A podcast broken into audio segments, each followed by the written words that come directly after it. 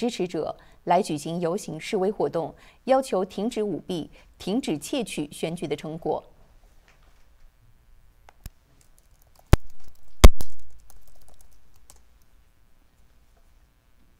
对小旭，您怎么预计今天这个在全美大概会有多少多大规模的人走出来抗议这个选举舞弊，以及现在已经有不少人预计拜登即将当选？您认为这样的抗议将会发生什么样的作用呢？对，今天呢，全美五十个州的这个州府啊，都会有不同的人群出来抗议。啊，那据我们了解嘛，比如说我们上午也采访了一位啊，就是组织这个抗议的这个啊，在亚特兰大的一位活跃的人士。那他就提到，可能今天在亚特兰大啊，在这个 Georgia 的首府那边呢，会有啊，差约大约两千人左右。那其实其他州的话呢，啊，也会有啊相当数量的人群出来嘛。那毕竟啊，像宾州啊、Georgia 啊，还有这个 Arizona 啊、Michigan 等地方是摇摆州的地方，我想出来的人群会更多一点，因为当地的这些呃共和党的民众，很多人也已经收集到了相当多的。啊，这个舞弊的证据，所以就像刚才 Aris 提到的，在啊在宾州的话，那 Giuliani 也带了这么多证人出来，那这些人都是直接一手的 witness，对于他们来说，呃，舞弊存在这个现象是无可置疑的，对他们来说，这样充分的证据已经相当多了。那网络上也有啊。就是比较细心的人啊，就是比如说自己在网络上收集了很多方方面面的这些舞弊的证据，一个简单的一个的一个推特的一个账户，他自己就收集了将近两百个不同的这种舞弊的这案子，所以我们来自不同地区吗？来自不同地区的，就是就是一个民间的自发的这样一个简单的这个收集的信息，就能够收集到两百多个不同的这个舞弊的案例，那可以可以想象啊，就是对于啊比较。专业的这个律师团队啊，在川普阵营里面的，还有共和党团队里面，那他们所收集到的证据会更充分。啊，所以我觉得对于共和党来说，无疑这次选举中的这个舞弊是系统性存在的一个呃现象，所以对他们来说啊，目前即使虽然是很多啊，甚至说绝大多数媒体啊，主流媒体都宣布说啊，拜登已经赢得了这场选举，是。嗯对，但是我觉得。呃，很多人是无法接受这样一个呃靠舞弊啊赢得的这呃赢得的胜利，不能接受这样的对，不能接受这样的现实。所以呢，川普总统很快也就回应了啊，就是因为这么多媒体就要宣布拜登获胜嘛，对吧？所以川普总统也也是说我我实际上是以大啊大比分或者是优势赢得了这个呃选举的。那下面就是一个很艰难的一个法律战吧。我我觉得呃，其实。我想更更主要的是民意的这个挑战，民意要出来啊，更加汹涌的出来，让人能够看到，就是人们不接受一个舞弊选举出来的结果。就像啊，你比如说哈，我们想起来这个委内瑞拉的这个 Maduro 政府的选举，对不对啊？其实美国人都很嘲笑，但是 Maduro 政府就是买票嘛哈，就是你操纵这个选举，让他获得了这个。呃，胜利，但是美国民众很清楚，我我支持的不会是这样一个靠舞弊选举出来的这个所谓的啊委内瑞拉的总统，他给啊委内瑞拉带来的灾难会是怎么多么深重，呃，这是显是显而易见的。所以我觉得现在美国的人，呃，很多这个保守的力量，他们会会觉得美国也面临类似这样一个选择，就是我会不会接受一个选啊靠舞弊选举出来的这个总统？是我们现在看到画面是在华盛顿。有大量的川普的支持者，他们手举着美国的国旗，在为川普呐喊。是我们现在来连线在线上的特约评论员赵培，赵培可以听见我吗？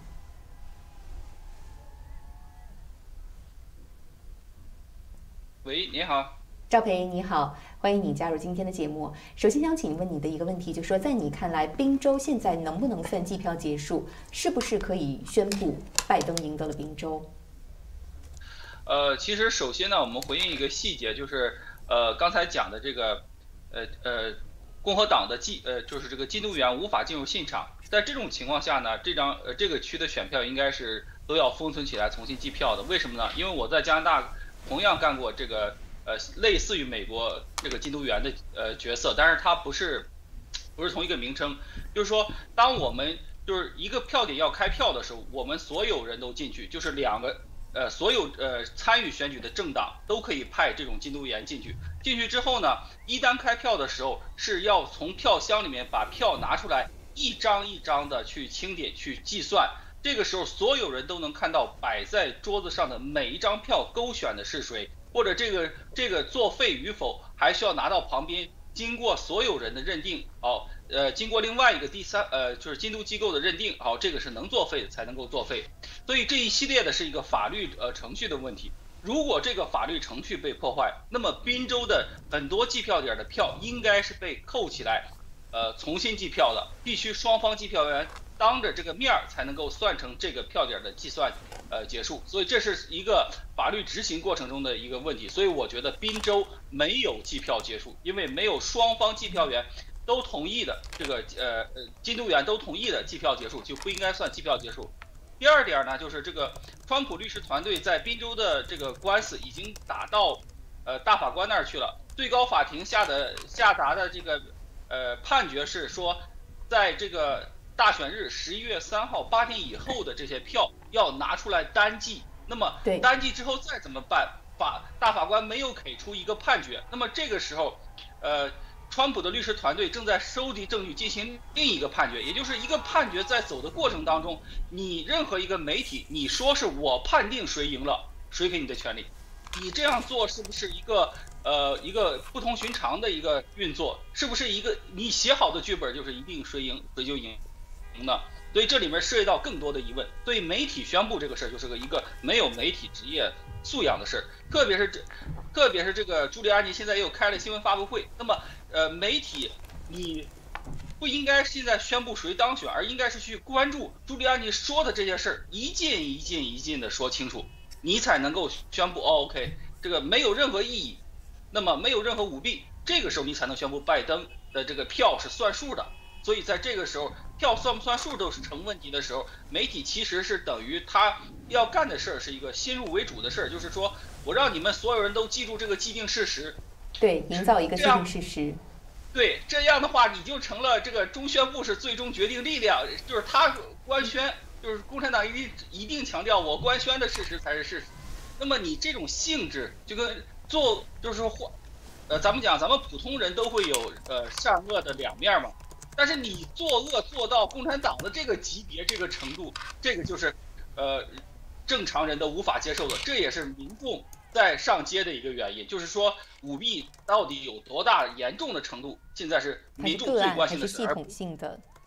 对，所以这对这些才是民众一定要查清楚的原因。所以媒体现在不应该是说放在谁当选，而应该放在美国整个的这个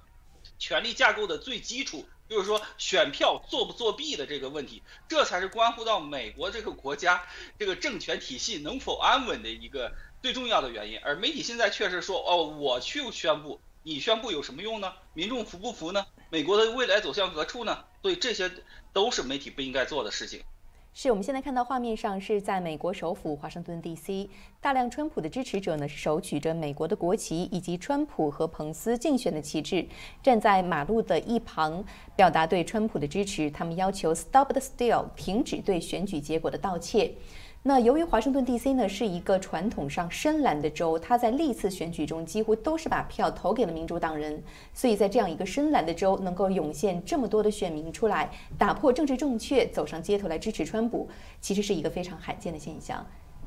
小徐你怎么看？是这种事情在大华府一带是很很罕见的了，那还包括这个今年和马里兰的啊，今天包括在马里兰的首府 An Annapolis 也会有不少人的聚集。啊，那我觉得这，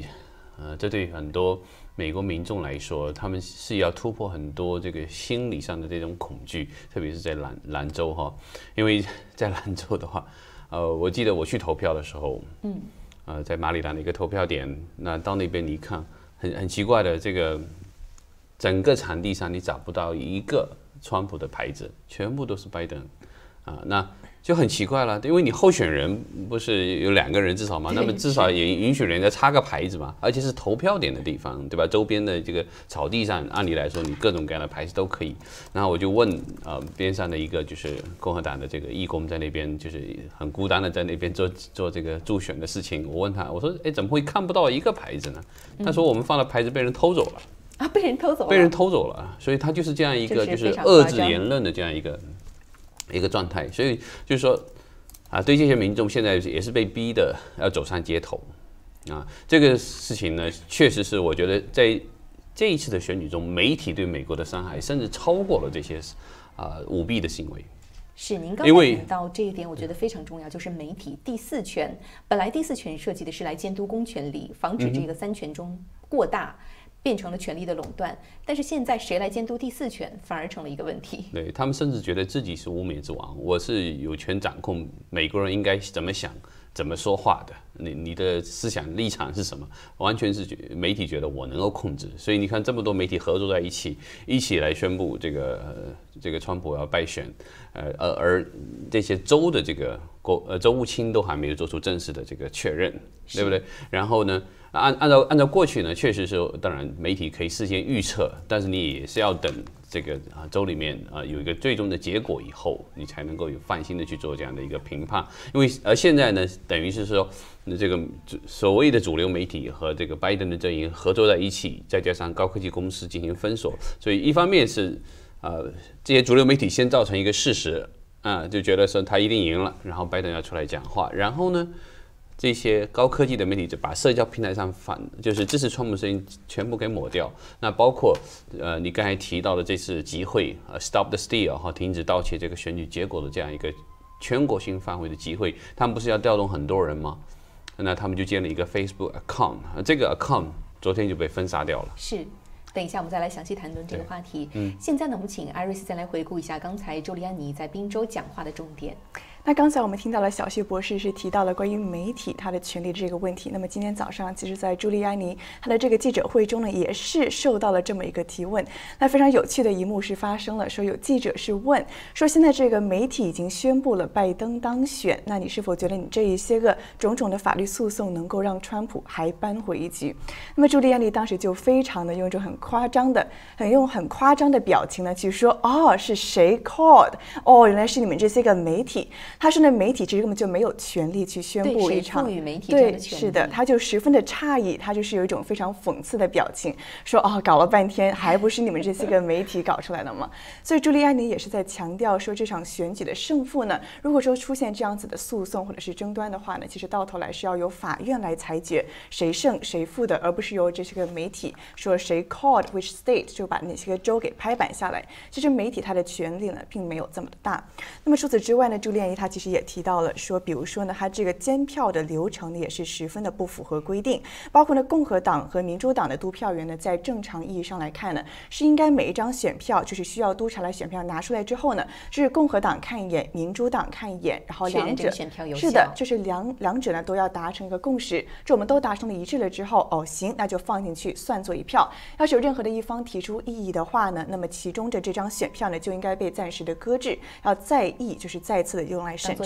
是的，是的，但是他说呢，这一次的选举之中呢，很多的地方是出现一个状况，就是根本就没有这样子一个流程，就是到头来呢，只是说共和党人是完全连看都看不到这张选票的。我的问题是。他是只拒绝共和党的这个监票人很近距离的监票，还是两党他都不允许？他其实是主要的是点出的是共和党人，因为他说呢，主要是在一些个民主党执政的城市和州发生的这样子的事情，比如说呢，在宾州的费城，他就是提到了，就是共和党的人，他可能有些人本来就已经注册了，就是认证了能够进去的没被进去，或者说就是共和党人他没有这个双边的审查流程，就只有民主党人可以看得到，或者是民主党他本来就是所谓的。叫做坚守自盗了，就是根本就没有给到共和党人这么一个去督票的权利。他也提到了，比如说，其实除了费城之外，还有匹兹堡，也是有大概三十万张选票是没有受到督查，基本上是所有的共和党员的这个督查的都是受到了拒绝。他提到了，比如说，川普总统之前是领先了整整七十万张票的，在周二是的，是在这个周二晚的时候呢，领先了整整七十万张，就是加起来一共是在这些个地方领先。但是他就说，就是过了几天之后，就突然就不翼而飞了。他说这种。选民的权利被剥夺，其实就不是说个例，反而是在这些多个州，比如说在这个宾州也好，还是说在亚利桑那这些其他地方也好，都是一种所谓的沧海一粟的表现，就是还有很多的状况还没有被挖掘出来。那这也是为什么他说整个的川普团。团队，现在在各地都去号召这些个目击证人或者是督票员呢，知道情况的知情者呢，去上来去告诉他们真实的情况，然后呢上法庭作证，那么是希望能在法律战这上面呢去扳回一局，能够让川普总统，让全国的民众呢得到一个公平公正的选举。是好，谢谢陶明陶明的总结。那小旭和赵培，我也想请问两位啊，现在我们看起来这个舆论的形势对于川普阵营是相当的不利的。比如说这个民间的小组 stopt Steal，是前两天呢迅速的在亚利桑那、宾夕法尼亚、内华达和乔治亚州呢是获得了大量的粉丝。这个团队创立了以后呢，是一个他是在 Facebook 这些社交媒体上创立的这样一个群组。然后呢，是在五号的下午，每十秒钟新增成员一千人，在不到四十八小时的时间里，加入者就高达了三十六点五万人，可以说是民意汹涌。但是随后呢，Facebook 是迅速的采取了行动，封禁了这个小组，理由是说这个小组旨在使美国大选结果非法化，而且呢说这个小组里令人担忧的提出了暴力呼吁。Facebook 声称自己是根据所谓紧张局势加剧时期采取例外措施的政策，采取行动封禁了这个小组。那无独有偶呢，今天早上川普总统连发四条推特，都是被推特采取了一定的限制观看的措施，必须要多点击一个按钮才能看到这样的推特。赵培，我想首先请问你，你怎么看美国这些科技巨头、社交媒体巨头他们当前采取的？这些行动是否超过了他们权力的边界？是否是恰当的？呃，这个我们在多次呃大选前后多次讨论过这个问题，就是说他应该给人言论自由，因为呃，如果你是这里面涉及到暴力信息，你可以封禁单个信息有暴力，或者是呃你认为会对社会安全造成威胁，那么你封禁整个的讨论群，这个就有一点就是不是你。你是一个做过了的情况，那么做过情况屡次发生，这么多做过了情况，那你导致的一个结果就是说，你们要控制某些东西，到底要控制什么？其实就是川普当选的呃这个事情，或者说川普现在，那么呃十月三号你是要控制川普当选的这个事情，呃因为当时这个川普跟呃拜登都同时发了推文，川普是说我们已经赢得选举，你你把它封了，而那个拜登说我们一票一票的计票。呃，我们赢得选举，你却留着，那么两个都宣布胜选，你把你为什么要留着这个？你为什么要留着这个呃拜登的，而要把川普的给删了呢？这个明显不符合一个事实的判断。就是另外在呃很多人测试了这个谷歌翻译里面是，如果是川普胜选，英文翻译出中文就是川普败选。它其实有个 AI 机制，那么证明中共或者是你谷歌里面有人花了很大的力气，把这个川普和胜选联系联合起来，就是川普败选，翻译成中文。那么这一系列的事情到底有没有外国势力的介入，或者是你本身有没有介入？呃，这个过程当中，这个都是谷歌应该呃负责查的一个问题，这才是干预大选的一个严重问题。因为我们知道很多美国的华人他是呃不懂。呃，不懂这个英文的，就是比如说，呃，很多跟随子女移民美国的这个老老先生、老太太，他不懂英文，他拿过去用谷歌翻译翻译，你给人家的是错误信息，那么你是在干扰大选的这个行为，那么你谷歌必须负责任。其实这里面涉及到一个很严重的问题，就是说你把现在整个的这个参与这个过程的所有势力联合起来，你看一下高科技公司也好，这个。美国的这个呃媒体也好，都联系起来看这个问题。那么你可以得得出一个很可怕的结果，就是说，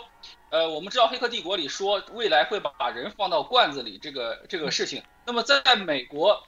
就是其实是一个民主党现在要解决这，就是说这个贫富分化的问题，或者是共和党要解决贫富分化的问题，它是一个根本性的，所有人是有一个呃根本的性的思维差距的。呃，比如说，川普是说让美国更加伟大，他是要呃遏制中共，把工作机会带回来，强调个人奋斗。而这些所而共而民主党他根本的理念就是说，哦，我知道这个贫富加剧扩大，我知道全球化会导致美国的这个呃工作损失，那么我怎么办呢？我会联合起来这些高科技公司，采用一些呃新技术，让你觉得很富有，比如说这个 VR 虚拟现实技术，都把你们放在虚拟现实当中或者干什么。就是说，这是一个未来的讨论。就是说，他们的远景规划如果按照这个走下去，媒体活在虚拟世界里了，是吗？对对，活在虚拟世界里，你你到最后的情况就是为了减少整个人类的排碳量，整个人类的这个呃活动，你是会把人类都放到罐子里，然后有机器人。科幻。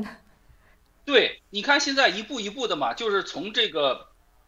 呃，美国的既然劳工呃呃成本高，那么就用机器人进行生产。这个在特斯拉的这个加州工厂已经逐步建立这种没有工人的这个厂区。那么美国大部分人怎么办？民主党的解决办法就是。呃，发这个补助给你们，让你们那个呃发福利给你们，让你们都待在家里都不闹事儿。那么这个人的精神会空虚怎么办？就是媒体创造的这个虚拟现实和这个高科技公司创造的虚拟现实给你，现在已经露出端倪了。当然，我这说的可能是一个很缓慢的过程，需要五十年或者是几十年。但是这种情况走下去，你想想，对人类来讲，对于我我们单个人，我们还想。活得像个信呃正常人类来讲，是一个很困难的事情。在未来，我们可能都沉溺于这个呃 YouTube 啊，或者网络游戏，或者各种东西，被关在一个虚拟现实当中。我们甚至会把我们的票都可以都随便的都扔给这个呃选票机构，你愿意填什么填什么，只要让我能够像呃吸食麻醉药一样。哎，现在大麻也合法化吗？就逐步一步步走下去，就是人类精神颓废到这个地步。那么我们是不是人类未来只保留一个大脑？呃，可以沉浸在虚拟现实当中就可以了。就是现在技术的发展，其实呃是一个很缓慢的过程，会摧毁整个美国的这个呃这个整个社会的基础，或者整个人类的这个基础。那么在现在来讲，就是你能看到的，现在一步步在走，就是媒体、高科技公司和政客已经合作到一块儿了。那么未来的我说的那个可怕的现实是不是会到来？这才是我觉得更加忧心的事情，比现在就是说选票。他们能作弊多少是更加忧心的事情，就是美国人一定要站出来，就是说活得像一个呃正常的自然人人一样去活着，这是第一步，一定要在这里截止他们的整个媒体和高科技公司这个图谋，这才是很关键。就是停止被这种高科技，或者说是反向的被这种信息、被科技操纵。刚才赵培提到的一点，我觉得很重要。我等一下也想听一下小旭的意见。他刚才提到，就说这三十多万人中，其实我也丝毫不怀疑，这三十多万人中可能有极少数的有激进想法的人，宣称了要采取暴力一些冲击行动。但是问题在于说，这部分人是不是主流？你是否是要因为这极少数人的言论封掉一整个群组？那你封禁的规则是什么？是不是对左右翼？的媒体左右翼的社群都采取了同样的封禁标准，还是所谓的选择性执行？那么该小组的抗议者就是支持者，对不起，该小组的支持者，他们就谴责说，他们正在组织和平的抗议活动，他们总体上是和平的，而且呢，Facebook 是连一次预警都没有发布，就直接把他们封禁掉了，他们不能接受这样的处理方式。那在我看来，我个人的看法是。呃，我觉得假消息首先应该肯定，假消息是为人不耻的。但是在我看来呢，假消息分成两种，一种是有意散播的假消息信息战，它的背后呢可能是外国政府，可能是一个政治组织，或者是大群体、大集团，他们意图通过假消息影响人们的认知和决策。那这种有系统的假消息是普通人难以分辨、难以以个体去对抗的。那么这种呢，社交媒体需要采取一定的行动是应对，但是必须有第三方的机构或者是第三方的组织来监督社交媒体是否恰当的行使了权利，以免他们滥权。但是呢，还有一种情况就是说，一种个人发布的真实性有待确认的消息。要注意是真实性有待确认，它并不一定是假消息。而且我觉得，就算是假的，也应该由民众自行学会的去分辨它、排除它、唾弃它。就像是在美国，不少新闻被指是 face fake news 假新闻，但是呢，政府并没有权利去因为几条假新闻去封禁一个。新闻媒体，而是让这种观众用不订阅、不收看去抛弃它，让它被市场边缘化，而不是政府出手去压制它。我觉得这是一个民民主走向成熟的过程。当然，政府不能做，也不应该有任何一个第三方的超级的所谓的民间机构可以去做。小徐，您的观察？呃，你刚才说的很很好嘛，我觉得。确实是媒体现在是绝对是越权在做很多事情，那当然也是利用了法律上的漏洞，特别是联邦通讯法这个二三零条款，啊，在这方面呢，他们就是现在这些啊所谓的社交平台，他们啊绝对不是一般的，就是让大众自由发挥啊表达言论的这个空间，他们已经起了这个就很大程度上是 censorship，然后是这个呃言论封锁，还有就是说，即使从法律层面的话，他们也不也已经是一个。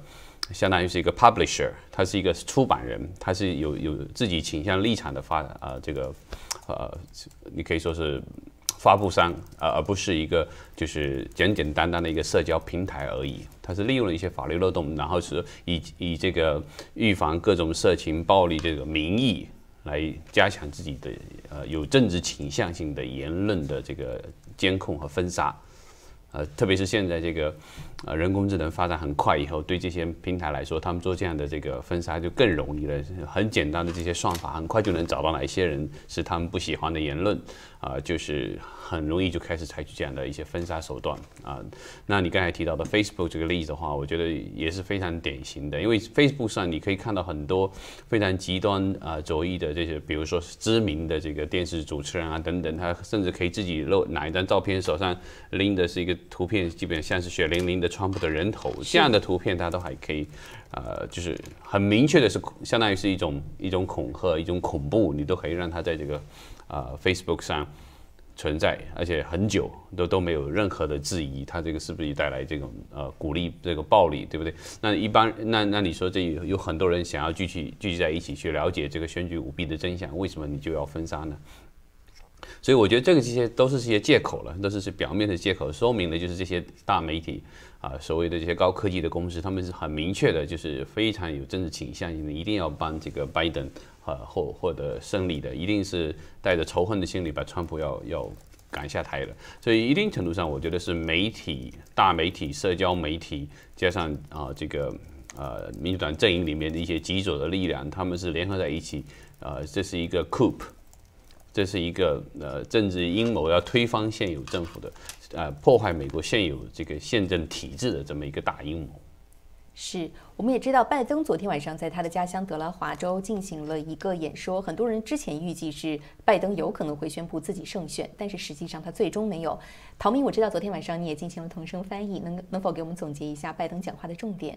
当然，那么昨天晚上我们知道，拜登本来是说呢，他晚上八点钟要出来讲话的，但是后来是突然宣布说，哦，可能要等到十一点到十一点半。那么当时大众都是知道说，哦，可能是当晚的十点钟呢，会有一个州的票被完全开出来，那么可能就是说，哦，可能当晚就要发表这个胜选演说了。那么当然我们也知道，到最后呢，昨天晚上是这个结果仍然是悬而未定，所以拜登出来的时候呢，他仍然是没有正式的发表胜选演说。但是昨天晚上他一出场就已经是做一种所谓准总统的姿态了，就是有一种说哦，我当上了总统之后，我会如何成为美国人的总统啊？无论是支持我的人，反对我的人，所谓执政愿景，对对对，他就已经是完全自己已经是总统的那一副气态了。但是说实话呢，拜登他说的这番话可以说是老生常谈，从他当时竞选到现在，直到他刚刚呢还是发表了这个正式的声明之后，他也是重复着说哦，我保证我将会是所有美国人的总统，不管你们是否投票给我。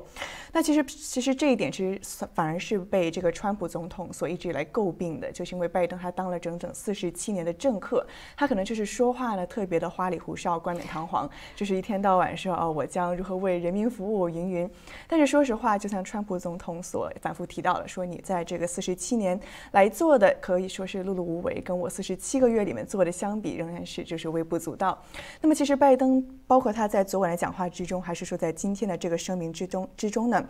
他就是提到了一点，他昨天晚上是提到呢，说，哎，说我们就已经快要获得三百张选举人票，他当时是非常有信心了。他还说呢，这个变化就是始于这个选举日过后的那二十四个小时。他说当时本来是在乔治亚州落后的，但是现在又领先了。那本来在宾州也是落后的，但是后来又反超了。但是其实这一点呢，拜登他自己好像是引以为豪，但是刚好呢，也是川普阵营所拿来作为一个最大的受到质疑的这么一个关键的一点。我们知道，的确在十一月四号的凌晨四点钟之后呢，拜登这个选票可以说是奇迹般的突然就冒了出来。然后第二天发现呢，哎，川普总统好像的优势全部都没有了，反而是拜登呢略占了优势。那么今天早上，其实朱莉安妮她也是提到了这一点，说本来这一点的发生在这个数学上就是就是不可理喻的，在数字上是不可能的。本来川普总统呢，他当时呢是当时在这个宾州有很大的优势，比如说当时计票算出来已经百分之九十八了。那么川普是大幅的领先，而不是只是焦灼，是大幅的领先。但这个领先程度却马上就一夜之间呢就被突然消失了。其实是说白了，就是拜登他所拿来说辞的这一点呢，反而是刚刚好受到了川普阵营的整个质疑。那么可以说是，就取决于你看的角度如何吧。可能拜登的支持者觉得这是一个很让人惊讶的，也非常惊喜的反超，但是川普的阵营。则是觉得说这就是你作弊，包括是邮寄选票也好，是说假票灌票也好的一个最大的一个证据。好，谢谢唐明。想请问小旭博士，接下来我们可能预计拜登有可能会在很短的时间里来宣布他的胜选。那如果川普不承认这一点，接下来会发生什么呢？呃，我觉得你所预测的应该基本上会很快发生。是。嗯，对于呃民主党阵营的话，应该是迫不及待的。他们这个如果是刚才提到的是一个系统的一个安排，他们肯定早就在等着这一天了。所以其实本来可能拜登在昨天晚上就想做这个动作，那今天早上他总算等到这个主流媒体配合上来了，都宣布他要赢了，所以呢他就应该会会尽快做这样一个宣布。呃，对于他们来说，就是想就是避免说二零一六年啊这个陷入这个。但希拉里那种绝望之中嘛，对他们来说，一定要先先入为主，先给民众造成一个这个印象，说我们已经赢得胜利了。那至于说这些法律诉讼，他们可以使它变得更加 ugly，啊，使得整个法律的这个诉讼可以使它拖得很久。呃，我所以我说，在在今后这一段时间里面，呃，川普总统面临的挑战确实是很大啊，因为确实你这个是一个非常啊。Deep state 啊，这个人们过去讲这个深层政府，现在我觉得已经远远超过一个深层政府的问题，对这个概念不是不是政府里面有这个影子政府在在。操作这个，比如说推推翻啊，推翻三权甚至第四权都有都有，现在是方方面面的，所以呃，让我们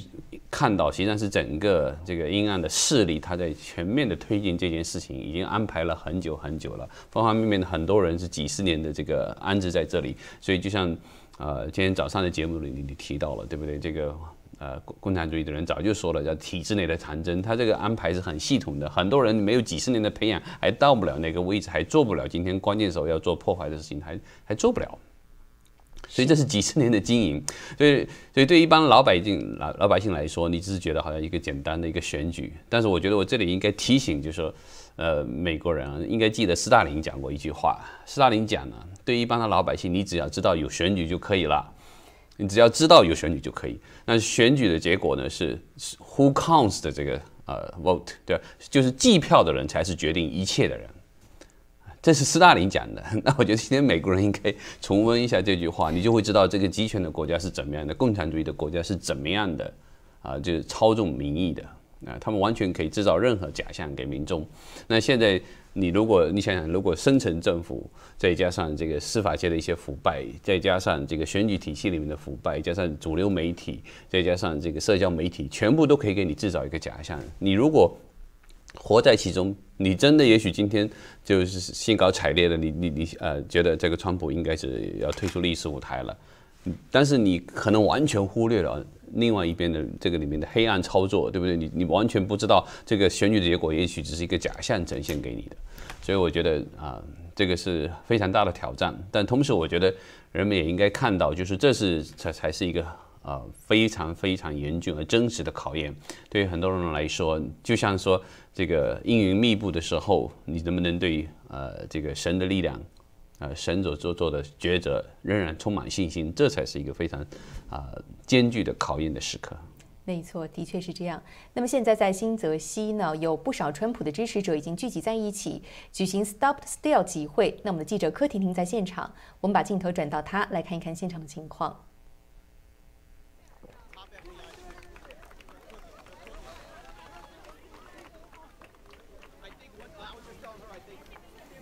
我们知道新泽西也是一个传统的蓝州。那在今天呢，不少川普的支持者也是举着美国的国旗聚集在一起，要求停止盗窃选举结果。今天在全美五十个州的州府呢，都可以看到会有很多川普的支持者出来集会。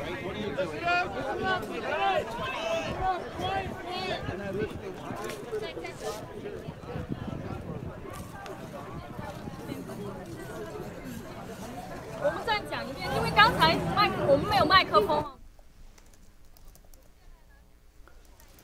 为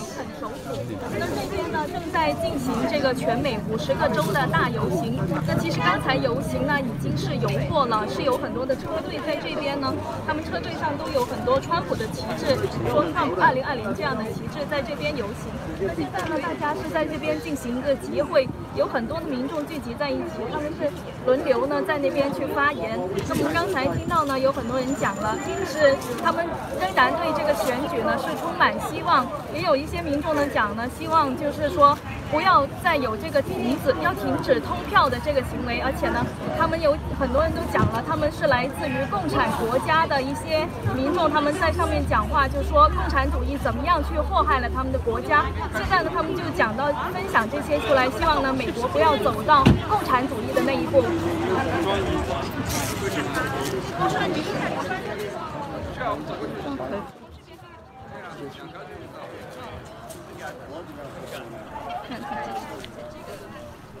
好的，谢谢婷婷在现场的报道。接下来也想请问赵培啊，就是说，我们想我想知道的是，这种重新计票是否有用？因为我们知道，川普阵营已经是在不少州，呃，希望重新启动计票的程序，这种程序是否有用？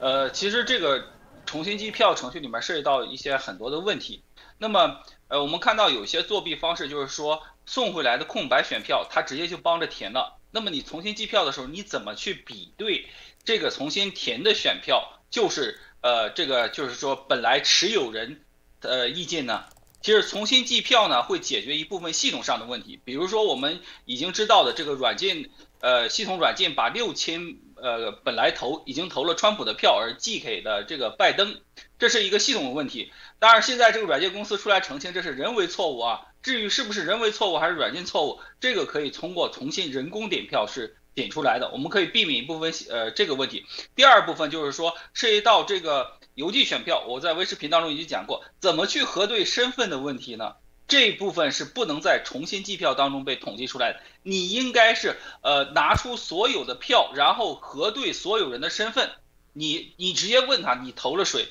那么选票上如果不是，这都都这都要放到争议票当中去重新调查。只有这样做，你才能够把美国人真实的意愿和他们真实的投票都拉出来，这样才能够找到那个幕后真凶到底是谁。而重新计票，你只能找到系统性的问题，就我刚才讲的软件的问题，或者是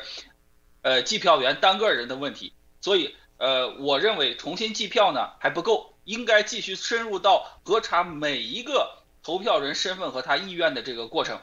这个才能够最后把这场大选的。真实的美国人的心声和美国人当时的选择权放回美国人的心中，这才是最关键的一环。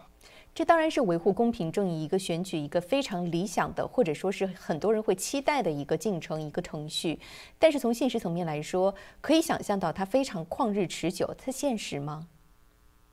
呃，其实这里面呃说它现不现实，我知道大家肯定觉得不现实，因为里面还涉及到一个重要的原因，就是联邦法律。呃，和州法律在选举上各自有多大的这个执行权的问题，这才是一个问题。比如说这个，呃，联邦的大法官那个阿利托已经是要求这个，呃，加州要把这个，呃，十月三号，呃，就是说那个八点以后的邮寄选票单独出来寄，而且是要求这个共和党的人能够，共和党的这个监督人能够进入当时的计票。我们看到的现场情况是，共和党的人拿着大喇叭在那喊。我们是那个已经那个受法律的要呃要求，我们可以进去这个看机票，仍然是给他们锁着门。那么这一个楼里面的所有选票都应该宣布作废，应该是呃 FBI 或者是那个呃直接进入里面把所有的人都给扣押住，这已经是一个明显的违法行为。为什么没有举动？这就涉及到州法律说这是我管辖的范围。那么你州法律可以管辖你这里面你每个州的参与，你每个州。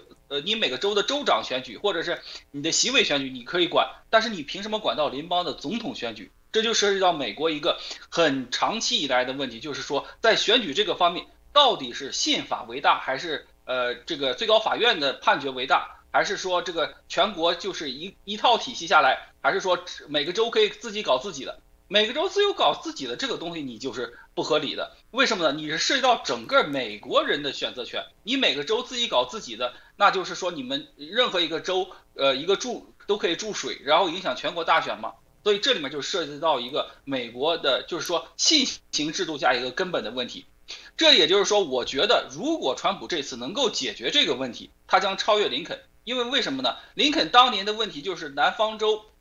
其实你看南方州里面很多人他也是反对奴隶制的。因为我们今天被传统媒体呃说的一个概念给固定死了，就是就是奴隶制的争斗，它其实不是的，里面涉及到更很多原原因。比如说我非常尊敬的李将军，他是反对奴隶制的，但是他要回到他的呃弗吉尼亚的老家去为这个呃老家的权益而去作战，为这个呃接受老家的这个选择。所以这是一个州政府跟联邦政府的一个权力的一个对抗问题。林肯当时呢是把州呃美国又可以重新统一了起来。但是呢，这个问题是没有完全很好的解决的。到底州美美国的每个州拥拥有多大的自治权，在选举上他们能够做到什么程度？这应仍然是美国一个很模糊、很模糊的地带。包括大法官阿利托，他都不敢对这个直接跟呃宾州说你要查你的舞弊事件，他只说你把票单独起来。为什么单独起来呢？以后还可以查。那么以后再怎么查，又得到大法，又是涉及到这个州的最高法院和联邦最高法院的裁决。如果不一致的话，又谁来做呢？这涉及到美国一个宪法基础怎么执行的问题嘛。那么在这一系列的情况下，我觉得川普要考虑好他需要多大的决心去挑战整个美国的这个呃已有的问题。他如果能解决这个问题，他将是超越林肯的存在，因为他维护了美国，再次维护了美国的统一，他将是超越林肯的存在。但是这个问题能不他有多大的决心，这个是我。重要事儿我重复三遍，多大的决心和多大的行动力去做这个事儿，这是我现在对于现在所有的这个呃计票和法律行为的一个呃看法，就是说你们需要很大的决心来挑战美国有史已久的问题。没错，这的确是需要非常大的决心，因为很多人都预计这可能是美国这一百多年来最严重的一场限制的危机。也想请问林小旭博士啊，就是说您觉得就如果接下来在州的这个层级。争执不下的话，如果这个官司最终入禀最高法院，会是什么样的局面呢？在州一级的这个选呃这个法律战呢，我觉得会非常非常激烈的，啊，这个过程可能本身就要比较长的一段时间，因为目前有好几个摇摆州啊，川普阵营都提出了一系列的这个控告。那在这样的情况下呢？啊，他们收集证据有很多，你包括刚才九里安里的都提到这么多证据。那有些州甚至提到，就说，啊，他们已经收集了两千多个不同的这种舞弊的这种案例，啊，所以这样子的情况呢，就是拿到这个，啊，州一级的这个法院体系呢，就看这个州一级的司法体系到底是是不是真的能够秉持公正，加快处理。因为司法体系要想拖你啊，你真是没完没了。对吧？然后呢？啊，当然，最高法院在这过程中一定要有比较强硬的表态和介入啊，督促这个州一级的能够尽快啊做出一个裁决。然后，如果啊州里面有有明确的舞弊的系统舞弊的现象，那么啊怎么样能够最高法院能够尽快的这个介入啊？这我觉得这个啊挺难的，因为对于司法体系的话，美国的司法体系有有很多细。非常细的条规，一定程度上也限制了他们。就像刚才提到的这个，连那个大法官 Alito 他都不敢说你你马上要查票，他只能说啊，根据州一的法律，你必须先隔离啊，区分这些晚到的这个选票。所以他们一定就是走这个司法体系非常窄的一条路一条路，而这个路可能一般的民众都等都觉得无法等待。啊，这个过程，所以我觉得现在是民意汹涌的时候，应该让更多的民意出来。那么这个会反过来倒推整个程序过程。那不然的话呢，如果州一级的话，像宾州这种地方，如果很明确的，因为宾州的最高法院是是属于民主党控制的啊，就是这些的大法官基本上是 民主党控制的这些大大法官，如果他们采取一味拖延的情况下，而宾州又是最关键的州，对吧？所以你看到他们这个系列安排，对吧？他也不会选 Georgia。啊，这样的地方，啊，他就选宾州这个地方，因为他们知道这个这个地方的司法体系我能控制得住，所以我让宾州 作为一个最关键的摇摆州，然后把他们的这个 electoral college vote 给他拿过来。那这时候你在宾州的这个呃法法庭上能不能赢，就本身就可以使劲的拖你们拖，呃拖的过程中，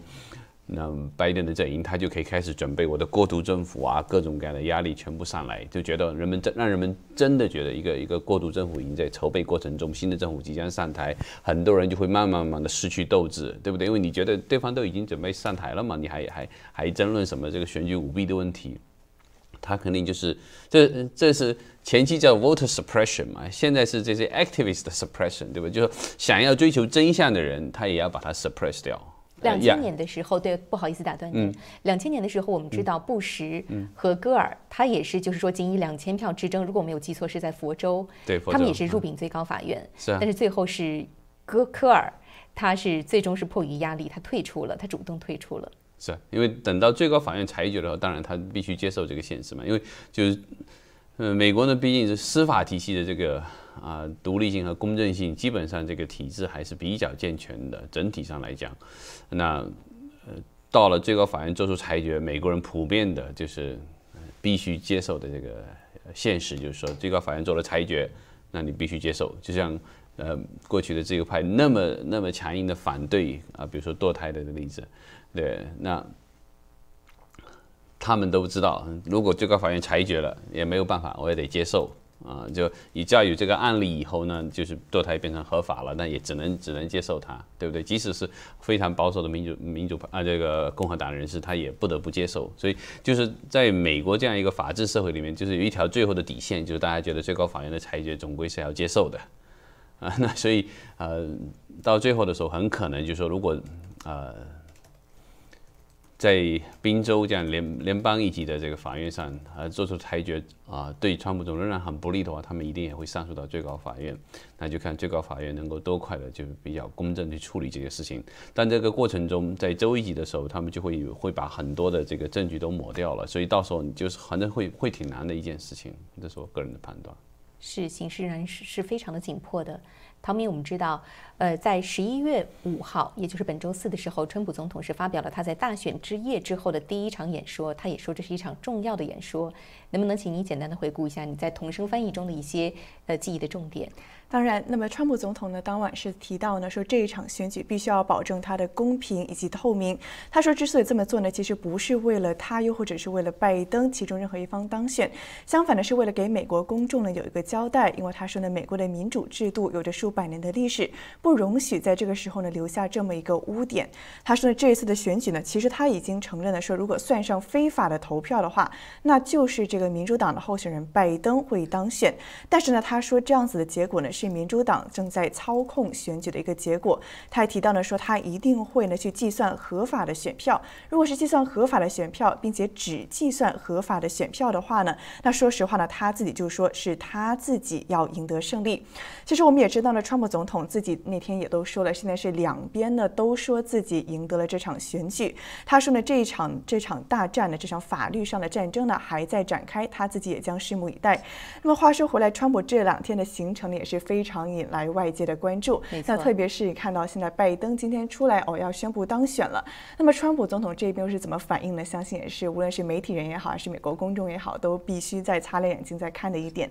那么的确，我们知道今天川普呢，其实他早上呢，根据这个白宫记者的报告发回来呢，是说他呢是来到了他在这个弗吉尼亚州的高尔夫俱乐部了。那么他是穿着这个白色的马甲帽、风衣，还有深色的长裤。那么是穿的很休闲，也穿着一。双这个适合打高尔夫的鞋子，那么现在还不知道具体他今天在这个高尔夫俱乐部究竟会做些什么，是不是真的要打这个小白球？那么跟谁打呢？现在也还没有更多的报告。但是的确，我们知道在昨天的一整天呢，川普总统是没有出来露面的。但是的确这几天他的法律团队，包括我们今天早上看到的前纽约市长朱莉安妮，她的整个法律还有这个团队呢，都是出来召开了很多的新闻发布会。那也是是奔波在比如说拉斯维加斯，还有在宾州等地呢，在各地都。发起法律诉讼。那么，其实川普像您刚才提到了，在五日的时候发表声明的时候，他也提到说，在所有这个民主党总统候选人拜登声称这个领先的州呢，如果是有异议的话呢，他都会提出关于这个合法性的挑战。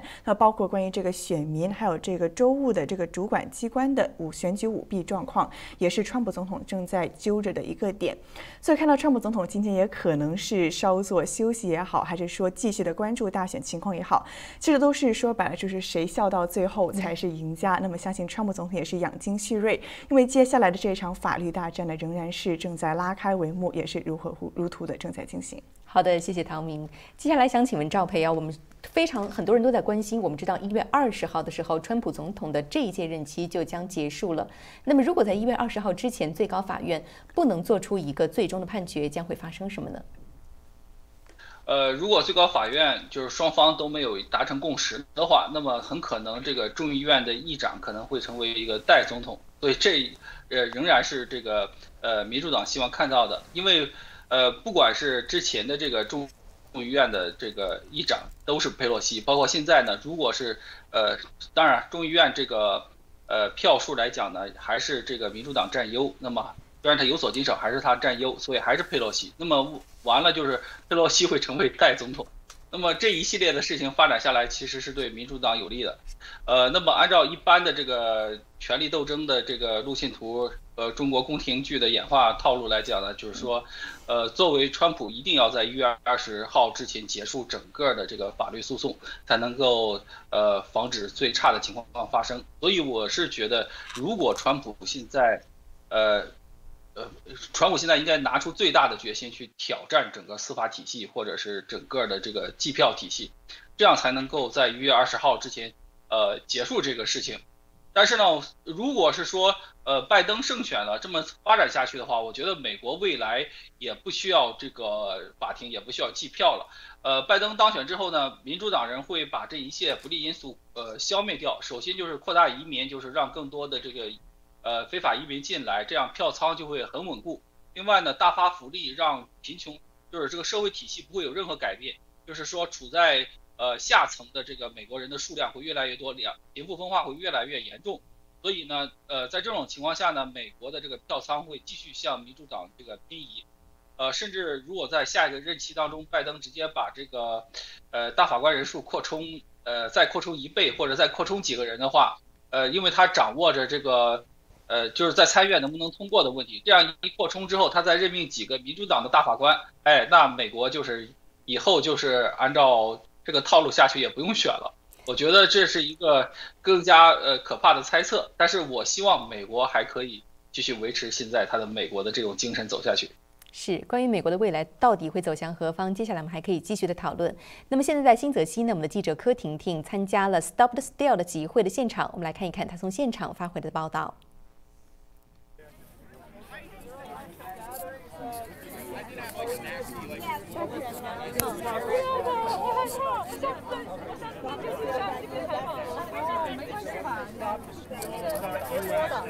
直播的采访，一下，简单讲一下。不要照我，再再远一点。你这样站起来看不见，我害怕。不用害怕，简简单讲一下就。然后不要把把我摘下口罩那个放放到网络上。好好好。您您今天是我刚刚听听你提到有说支持香港。呃，是的，我非常支持香港年轻人，他们反对 CCP 的统治，他们追求自由，非常勇敢、坚定，而且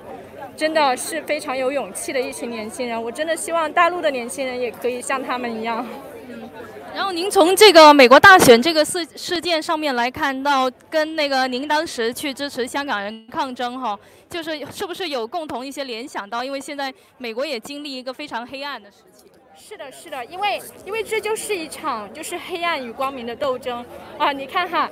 这同样是自由的美国，但是它现在被 CCP 给渗透。你看那个民主党被 CCP 给收买，然后他们帮着 CCP 在在全球范围内作恶，不光是不光是在中国，不光是在美国，就是他们他们的目的就是要就是要把全球变成一个社会主义，就是一个非常非常。黑暗的事情，他们要要把美国也变成一个社会主义国家，所以就让就让就让那些呃有权有势的人哦，他们就就好像好像一个皇帝一样，然后其他的人的所有的基本权利都得不到尊重。如果现在美国大选任由民主党这样去作弊，这样子去摧毁美国的自由的话，那么世界。灯塔就不将就不再是世界灯塔，而是一片漆黑，世界就会变成一片漆黑。所以这一次美国一定要赢，振作起来。是的，是的，谢谢。您怎么称呼？呃，Sunny，Sunny，好，谢谢您，Sunny。好的，谢谢婷婷在现场的报道。刚才这位受访者，我觉得讲到了一个非常重要的问题，我也想请问赵培，就是包括川普总统本人，他也提到了一个非常重要的问题。他说，这次大选是要美国梦还是要社会主义的一个选择。所以，不管是支持美国传统价值的保守派选民，还是更倾向于左翼的民主派、民主党的选民来说，都把这次大选看作是美国左右转向的一个路口。但是呢，我也听到有一种声音说，即使美国走向社会主义，它也不会是那种全社会体系的所谓的科学社会主义，也就是现在我们看到中国或者说前苏联那样一种集权式的社会主义，而更可能是一种类似于欧洲的所谓社会民主主义。他们认为这并没有什么可怕的，因为已经在欧洲施行了这么多年，也并非洪水猛兽。在你看来呢？呃，挺可怕的吧？你看看，呃，法国街头刚才出现的这个杀人的这个事件，而且是说对于中产阶级的一个极端的剥削。一旦这个中产阶级被剥削干净之后，就是说，呃，就是说一个什么情况呢？就是说，加拿大现在，比如说在疫情当中，每个月给这个呃没有工作的人发两千块。那么如果是说有工作的人，呃，他是不是要去呃上班呢？他很可能不上班，那么这个情况下造成的加拿大的一个问题，就是说你的这个劳动中产阶级越来越少，那么你的税收从哪里来呢？那么只能是两极分化，最后是有钱的人越有钱，中产阶级会不断的被剥削掉，呃，依靠福利生活，成为一个呃近民的阶级。所以呢，呃，这个欧洲的这个社会，呃，这个。呃，社会主义呢，它搞到最后的就是一种温水煮青蛙的共产主义。那么到最后，呃，我们都变成了一个近民阶级之后，我们的选票会被别人随意的去剥夺，随意的去，呃，尊严，呃，尊严可以被随意的践踏，因为没有人再管你，因为他们集合起来的这种集体主义的选票已经占了绝大多数。那么大家，呃，要追求个人的这个自由，怎么去追求呢？你追求个人的人权、个人的发展，怎么去追求呢？无法追求。整个社会阶层一旦固化之后，这种两极分化一旦固化之后，我就，呃，说到刚才的那个例子，就是很多，这个人会被钻到罐子里，就是说我们会沉溺于。呃，YouTube 或者是这个各种的，他们给我们提供的娱乐而不可自拔。他现在在 YouTube 上就是这样，他鼓励娱乐，鼓励这一切不可自拔，沉溺于大麻和这种精神呃刺激性的药品无可自拔。那么最后，我们作为一个自然人存在的又有何意义呢？我想到了一本对，我想到了一本小说，不好意思打断您，我想到了一本小说叫做《娱乐至死》。对它其实是这这样一个概念，就是说它操控了整个大众的意识。这样的话，就是美国梦是什么呢？美国梦就是我们追求个人的价值，追求个人的奋斗，追求个人的自由，追求个人的人权，这才是一个美国梦。美国梦不只是富有，它是一个人去实践他作为一个人价值的过程。人在这个过程才能有满足感。那么一旦我们被剥夺了这一系列之后，会是一个什么样的结果呢？因为在大选之前，我读了一个。呃，网上的文章是讲美国的，就是说这个黑呃，就是有色人种，特别是这个黑人这个阶层，他们生活的有多艰难。就是说，他们呃，就是因为这个呃，这个女孩生活的这个街区是一个暴力横行的方面，就是很多单亲母亲。他依靠政府的福利而生存，就是他们可以带着单亲母亲带着几个孩子生活，靠政府的福利，就他就这么样的就是浑浑噩噩的度日。这个女孩不，她成了单亲母亲，拥有一个孩子之后，她仍然坚持去上学。这中间的这个过程当中，社会福利对她造成的压力就可想而知。因为你要去读书，要需要要需要这笔钱，而这笔钱社会福利很难争取到，因为她还有一个孩子，她要把钱用到她孩子身上，她几近艰难去提升她的阶层。最后是他走出了这个街区的一个过程。那么这个街区是为什么会造成这样呢？川普和这个拜登在大选当中有很多争论。川普说：“我给黑人要做的比你呃四十多年给黑人要做的要多得多。”这是我是认同的，因为你只有给美国黑人一个梦，什么梦呢？你能实现自我价值，他们才能脱离他们现在那个街区的依靠福利生活的这个环境，而不是说你。福利怼足了，你们再在家里玩着电子游戏，看着 YouTube，你们就已经很满足了。这是，这是，呃，这是拜登，呃，这个民主党给美国人描绘的未来的梦。那么这个梦现实吗？不现实，因为大部分人还会在消耗二氧化碳，还会在消耗粮食。那么他们下一步就是让你减少消耗。那么整个人类将会迈向一个呃堕落的这个过程，这才是最可怕的，这才是川普说的美国梦，呃和这个呃呃，就是说川普说的美国梦和，呃社会主义之间的选择。那么，在这种选择之下，美国人的选票如果被偷了，那么未来的选择就不是美国人做出来的，这才是一个最严重的问题。任何人都不甘心接受一个不是自己选择的结果，所以我是觉得，呃，这个次选举一定要公平。要是不公平的话，接下来的事情发生的就是很可能会有很多人采取很多极端的措施，这个事情只能被大法官或者是改革对。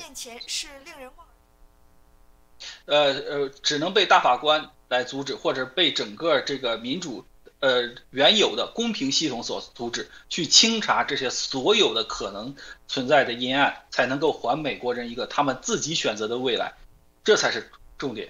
好的，谢谢。我们来看到一些最新的情况。CNN、美联社、福克斯等主要的美国媒体刚刚是宣布拜登已经当选，因为他们宣布拜登赢得了宾州和内华达州。但是呢，根据 AP 的大选图表统计，宾州计票百分之九十九还没有完全的完成，内华达州计票百分之八十八，而且呢，宾州、密西根、内华达都被指控选票舞弊。法律的诉讼正在进行当中。再来看到美国民主党总统候选人拜登宣布获选后呢，共和党全国委员会主席罗纳罗纳罗姆尼麦克丹尼尔他是发表演说，他说：“选民才能决定谁赢得了选举，而不是媒体。”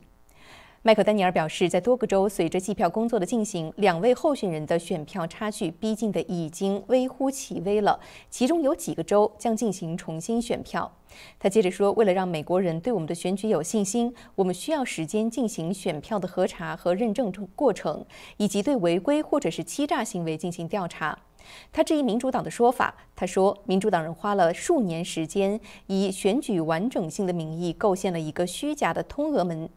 我们允许目前的选举进程推进才是唯一的正确方向，而这应该是美国人现在拥有的。我也想请问赵培啊，我们知道就是现在呢有不少川普的支持者表示非常的失望，甚至是有一点沮丧。我们知道不少川普的支持者当中是有不少是基督教的虔诚的信徒。您对于当前的这个局势怎么看？您觉得应该感到失望，或者是一个什么样的情绪来面对现在的情况呢？国人，我很难感同身受去呃理解他们的这个情绪，但是作为一个呃中国人，我是希望美国人他们能够呃就是拥有一他们能够好起来，他们拥有自己的美国梦，因为这个是美国人的应该享受的他们的未来，所以我是觉得呃大家不必要呃失望嘛，就是说这个过程还在走，呃。应该尽量的行动起来。我们刚才讲了，川普应该下多大的决心和行动，其实民众也该呃行动起来。川普已经呃发了一个网站去这个让大家举报嘛，应该把大家知道的事情都呃写下来，都呃举报到那个网站，然后川普团队应该会去一一核实，法律团队会这么走下去。我觉得你去呃现在还不是到你呃要失望的过程，就是这么走下去才能知道未来是什么。未来呃也不一定非常失望嘛。但但是呢，作为一个中国人，我想说一句啊，因为在这次，呃，因为在这次大选之前呢，很多人指望着这个川普去，呃，解体中共。我觉得这个是一个中国人没必，呃，中国人没必要的这个呃想法，因为呃，我最近一直在呃研究这个历史，特别是我们做了几期这个关于苏联和苏共解体的历史，我们发现呢，这个有一个错误认识，就是一。认为里根解体了这个苏苏共，其实他不是这样的。里根起到了一个外部的作用，就是他帮助这个，呃美帮助这个苏联人或者整个苏联加盟共和国的人脱离共产主义。里根做的非常之好，他在外部起到了很大的作用。那么实质核心发生的让这个苏联人脱离呃共产党的这个暴政，它其实是因为苏联人敢于退党。他们那个，特别是戈尔巴乔夫和叶利钦做的非常好，最做的最好的叶利钦竟然在苏共二十八大上公共退党，这才导致最后这个苏共解体和苏联呃各个加盟共和国走向自由的这么一个过程。其实我们也没必要指望这个呃川普来解体这个中共，川普在位的时候能够做很多对中共性质的作用，或者是呃遏制共产暴政在全球的渗透，或者是甚至直接打击到中呃共产暴政。这个是他做的非常好的事情，但是真正对于中国未来的决定力量，我认为啊，还是在于咱们中国人本身，就是你，呃，我们能够退党，我们能够积极的去反抗这个暴政，这一切是才能是我们走过最黑暗的时期的一个关键任务。你想，呃，叶利钦当时只是一个苏共的中央委员，他在呃得知自己要当选中央委员的时候宣布退党，所以他能成为中国总统。那么中共的中央委员有多少呢？几百人。所以说，你是一个很乐观的事嘛。任何一个人出来宣布我退党了，很可能就是一呼百应，中共就呃倒台了。我讲这个事儿呢，不光讲给咱们中国人听，就是说我们中国人在美国的中国人没必要感觉，或者全球的这个华人没必要呃感觉对这个进程很失望。另外也是讲给美国人听的，就是不管这个是呃有多么黑暗，只要你坚持的这个正义走下去，你们把这个该讲的事情都讲出来，很可能柳暗花明又一村，未来会有更好的变化。所以对我来讲呢，就是说我作为一个中国人，又是希望美国看着美国变得越来越好的人来说呢，我是希望就是说大家哎把知道的事都讲出来，这个是在这个时期对川普的团队呃最有帮助和最大的支持吧。是您刚才提到这个中国问题啊，我想到就是中共对于这场大选的结果也一直是在非常的关注，因为这会非常深刻的影响接下来的中美关系。我知道，就是说中共官媒《中国日报》驻欧欧洲的记者陈卫华，他是在大选结果发表以后，他是立刻发表了一条推特，并且艾特了美国国务卿蓬佩奥，用一种非常挑衅的语气说。该找工作了，蓬佩奥先生。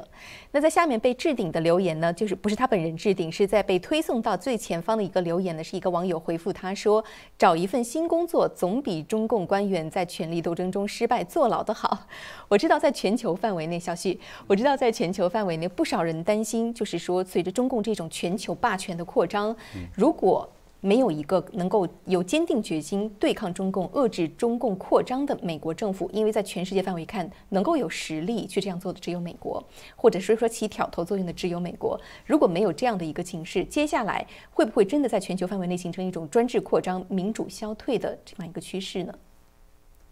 所以这个问题呢，也是跟刚才赵培提到的事情有点相关，但我也觉得也有一些不同，因为当年这个苏苏共垮台的过程中。呃，基本上苏联、东欧这些国家，他们的影响力局限在他们这这个自己的这个 continent 自己的这个大陆上面，啊，并不像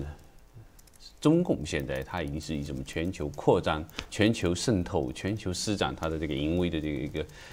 一个阶段吧。啊，因为经过几十年的这个西方 西方社会的绥靖政策，确实把中共给养得很肥，也很也很大，这个力量就是。跟苏联当年的时候，我觉得不能比。所以苏联当年内部的话，只要有这个一部分的人能够，呃，出来退党、公开退党，那对他整个体制的打击是致命性的。但现在中共的他在全球这个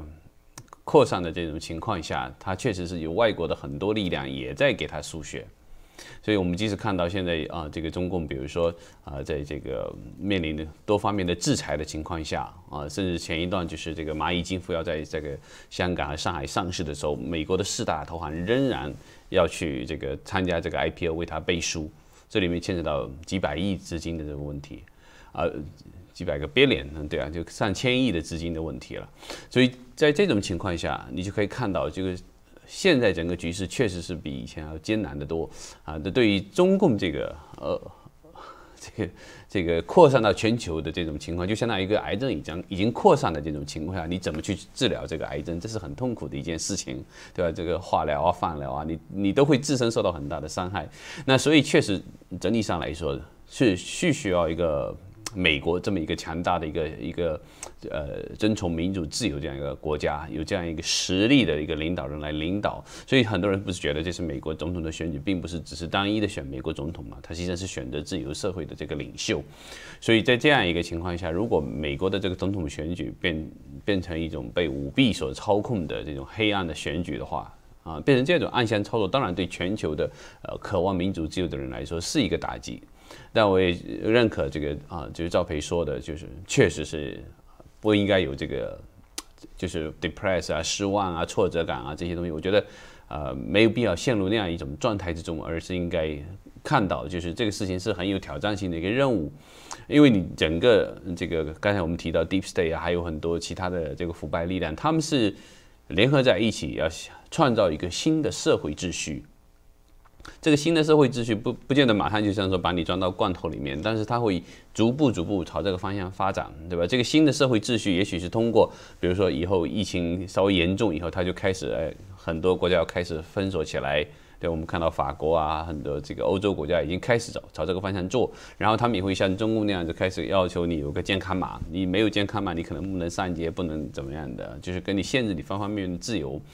那美国这方面，如果啊这个选举的结果啊是这样朝这个方向发展下去，如果是啊拜登政府执政以后，那他肯定会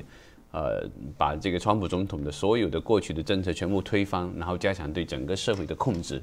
那对中共的遏制当然就会减少嘛，因为拜登过去几十年里面就就没有对中国硬过啊。虽然他说一句空话，说希望中共要遵守国际社会的秩序，但这是那谁都知道这是空话，对不对？作为一个政客人，他自己说这话，我都相信他知道是空话。可是呢，呃，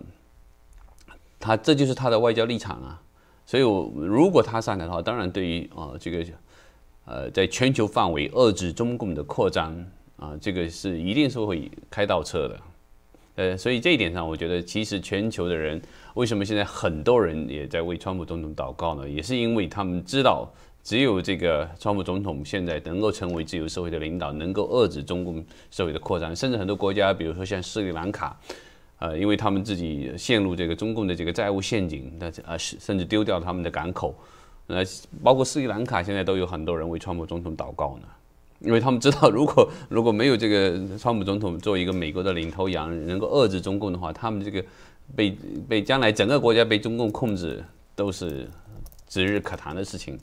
所以，我觉得这个全球的有正义的力量的是就是。有正义良知的这些人们是真的是借这个机会呃联合起来，那我们的就心联系在一起，呃连接在一起。这也是呃我看到就是这个维甘诺大主教呃他这个信中也强调一点，就是其实现在好像虽然比如说这 the gate of hell 是 prevails 对吧？这个地狱这这一方面的力量好像是占主导啊，这比较黑暗的时刻。但是实际上只要信神的力量的人联合在一起，这个最终还是会。就是柳暗花明的，所以我觉得确实不应该有太大的失望，而是觉得这个就是啊，把这些邪恶啊曝光的时候，就是要这阴暗面嘛，就是要把它全部抖出来，全部翻出来。啊，在这过程中可能会很痛苦，美国人也不见得真的能够接受这个现实，真的会是这样子吗？因为，呃，我看到就是当这个。呃，比如说在南韩那个舞呃选举舞弊的事情，当这个有有确确实实证据的这个爆料人出来谈这个事情的时候，很多南韩的主主流媒体当时他们怎么说？他说如果会有这么大规模的这个舞弊的话，那要牵扯到可能几千甚至几万的这个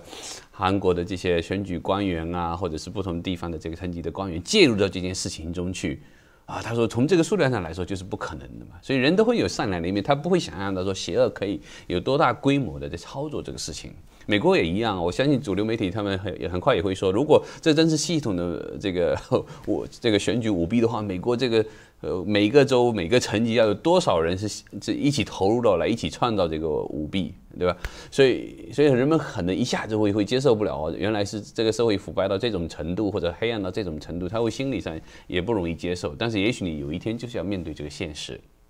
你就会知道，呃，这个这个呃，共产党所发起的这个体制内的长征已经到什么程度？这个对美国社会的渗透到什么样一个程度？对思想意识形态的改变到了一种什么程度？就像刚开刚开始对，比如说中共他把这个孔子学院到输送到美国来的时候，很多人就觉得，哎，这个我这个这个地方多了一个学校，可以学点中文很好。但他不会知道全方位的中共的整个系统渗透美国教育系统的这样一个策略，他不知道。你只有全部。把这个呃所有的这个泥泥泥泥潭给清理干净以后，哎，你就看到哇，原来是这么个呃一种系统操作的、有序的、一步一步的渗透。所以我觉得像呃这个这件嗯选举舞弊的事情呢，各州的呃爆料不断出来，不断出来，我觉得以后慢慢慢就会越来越清晰，整个事情是怎么样一个大规模的一个操作，这是一个非常有系统的一个呃一一个。推翻县政府的这样一个阴谋，是赵培，我也想请问您啊，就是说从这个大选日以来，在随着选票结果陆续出炉的过程中，您观察到中共政府对此有哪些反应？您怎么评论呢？呃，其实呢，中国的媒体本来是呃着急的宣布川普当选，最后这个事儿又被压下去了嘛。呃，中共现在是一个比较冷静克制的问题，因为中共现在等于是已经介入美国大选，比如说川普呃。呃，就比如说这个拜登儿子这个硬盘门事件，到底谁爆出去的？除了这个硬盘之外，再有没有关于呃中共呃，就是说他中南海里面其他人的这个黑料被泄出去？这本来都是中共的高等机密，为什么现在在美国会被泄出去？它一定是一个杯弓蛇影的状态，就是说，是不是他自己的那块儿被泄露出去，都是要查的。因为这里涉及到这个中共的这个特务系统有一个呃更新换代。大家知道，这个呃中共的国家副主席其实就是一个海外的特务头子，因为他掌管的统战系统的特务。呃，我们看到拜登儿子呃的。呃，各种这个丑闻跟谁相连呢？跟一个叫叶景民的商人相连。二零一八年的时候，这个商人被习近平下令给呃拘捕起来了，这就说明他不是这个习近平呃这个这一派系的，也不是王岐山这个派系的，他是谁呢？他是之前的这个国家副主席呃安插出去的。之前的国家副主席是令计划，还有前面一个是这个呃曾庆红。所以是他们跟拜登儿子有这种呃各种的这个勾结，然后他们其实手里掌握了一份证据。那么这份证据本来是中共本来呃准备影响，在呃呃拜登当选之后去影响拜登的。那么现在的问题是这份证据是呃习近平跟王岐山有没有掌握？那么他们有如果掌握了，那么另外的呃还有谁能把这些证据给泄露出去？这是中共呃当然杯弓蛇影啊，他们说那个呃。华盛顿邮报拿的饼不一定是这一份证据，他就是在这个电脑里拿的。那么中共杯弓蛇影会怀疑这个问题，所以我们看到一个对美国大选其实之前对中共的这个政局有很大的影响。在这之前呢，就是说报道的同一天，纽约邮报报道同一天，习近平就接到消息，当天就是提前从这个深圳飞回了北京去处理这个事儿。然后接着我们会看到后面的事儿，就是王岐山复出。王岐山呃这个复出之后呢，他第一站就是这个金融峰会。呃，这个时候你看到刚才小旭讲的这个，呃，蚂蚁金蚂蚁金融要上市的这个马云在那里面，只有直接跟王岐山杠了起来。就是说这个，呃，其实这一系列事情表明啊，马云这么一个高智高智商高情商的人，他已经知道蚂蚁金融上市要被暂停，他才会跟王岐山去杠，而且直接原因是王岐山。其实说白了就是，王岐山和呃习近平联手，因为这个特务系统出问题，所以他们意识到了危机。联手又开始针对江增开始做，为什么？因为呃，马云他背后其实是除了这个华尔街的这个呃金融支持呢，他还有这个江家和的资金。呃，江泽民的孙子江志成在这个蚂蚁金融里面拥有 C 类股份的百分之一点九二，就是你兑算成他这个三千七百亿左右的这个美元的这个上市之后的这个市值，其实是呃江志成呃空手套白狼就拿到六十亿美元。所以其实是整个这个习王联手去压制江增，才会导致这个蚂蚁金服上市不成。所以这整个这个过程当中，美国大选已经开始影响中共，而且是这个中共党内的这个派系斗争会越来越严重。估计这个习近平跟王岐山会新一轮的清洗这个江增的官员，特别是他在统战系统这个官员，这是对中国这个副战场美国大选的一个影响。那么中共现在是一个很谨慎的状态。为什么谨慎呢？因为是这份证据不懂是哪个派系流传出来，呃，流传除了那个《华盛顿邮报》的那一份之外，还有哪个派系流传出来会影响美国大选？因为呃，这个这个证据已经被用完了，就是这个拜登已经这个事情，如果他当选，这个事情没对他产生影响，他肯定会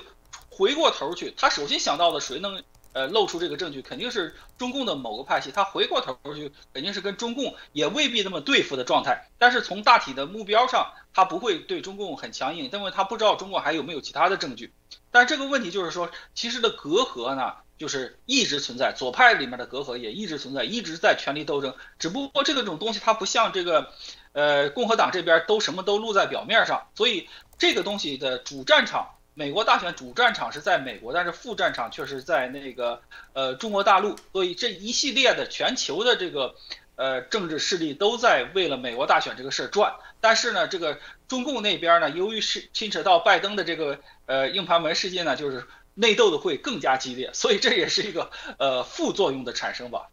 好，谢谢赵培。那我们知道，刚刚川普总统呢是在佛州的庄园发表了一份最新的演说，能否请陶明介绍一下这份声明的内容？是的，我们刚才也提到了，今天川普总统呢是来到了他的高高尔夫俱乐部去打高尔夫了。那么刚好也是在这个高尔夫俱乐部呢，他是同时就这个刚刚出炉的选举结果呢发表了一份声明。那么在这份声明中呢，他开头就提到了说：“We all know why Joe Biden is rushing to falsely pose as the winner and why his media allies are trying。” So hard to help him, they don't want the truth to be exposed. 那么翻译过来呢，意思就是说，我们都知道为什么拜登如此迫不及待的、火急火燎的要去冒充获胜者，为什么他的媒体盟友们呢也如此努力的帮助他？之所以如此，是因为他们不想让这个真相去暴露出来。那么川普总统是说呢，The simple fact is this election is far from over. 这场选举还远远没有结束。那么川普总统后续也提到了，比如说呢，现在拜登还没有在任何州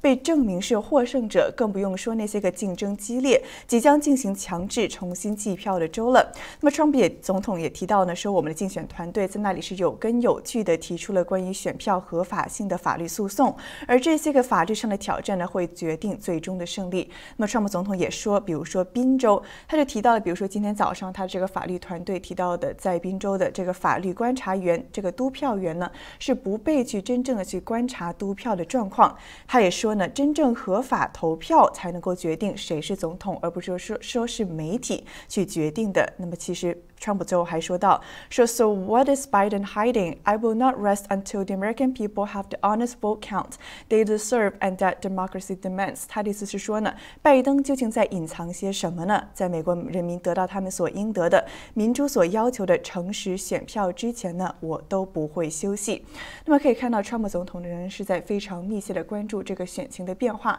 那么他的立场是非常的明确了。那么一般来说，我们知道在以往的大选之中呢，真正就是说到最后。后就是出炉了哦，谁胜谁输了，基本上是由这个输家打电话给赢家去发表一个说哦，我输了，祝贺当选。那么这才是一个真正的一个可以说是关键的一笔吧，就是真正画上这个选举的一个结束。但是很明显的，我们看到是川普总统是没有意思要去打这个输选电话给拜登，这是绝对不可能的。那么也看到，其实很多媒体虽然说他们已经宣布哦，说是拜登当选了，但是仍然有一些个媒体，包括我们的英文大纪元呢，是发表了声明。说呢，在这些个法律诉讼，包括各地的这个选票重新计票也好，法律诉讼得到解决也好，在这些个问题得到最终的明朗化和真正解决之前呢，英文大剧院是不会正式的宣布任何一方的正式胜选。那么这样子的一个举动，也是可以说是媒体中的一派清流，也是得到了很多网民的大力支持。说呢，英文大剧院是真正有理性的、有头脑的，能够当好媒体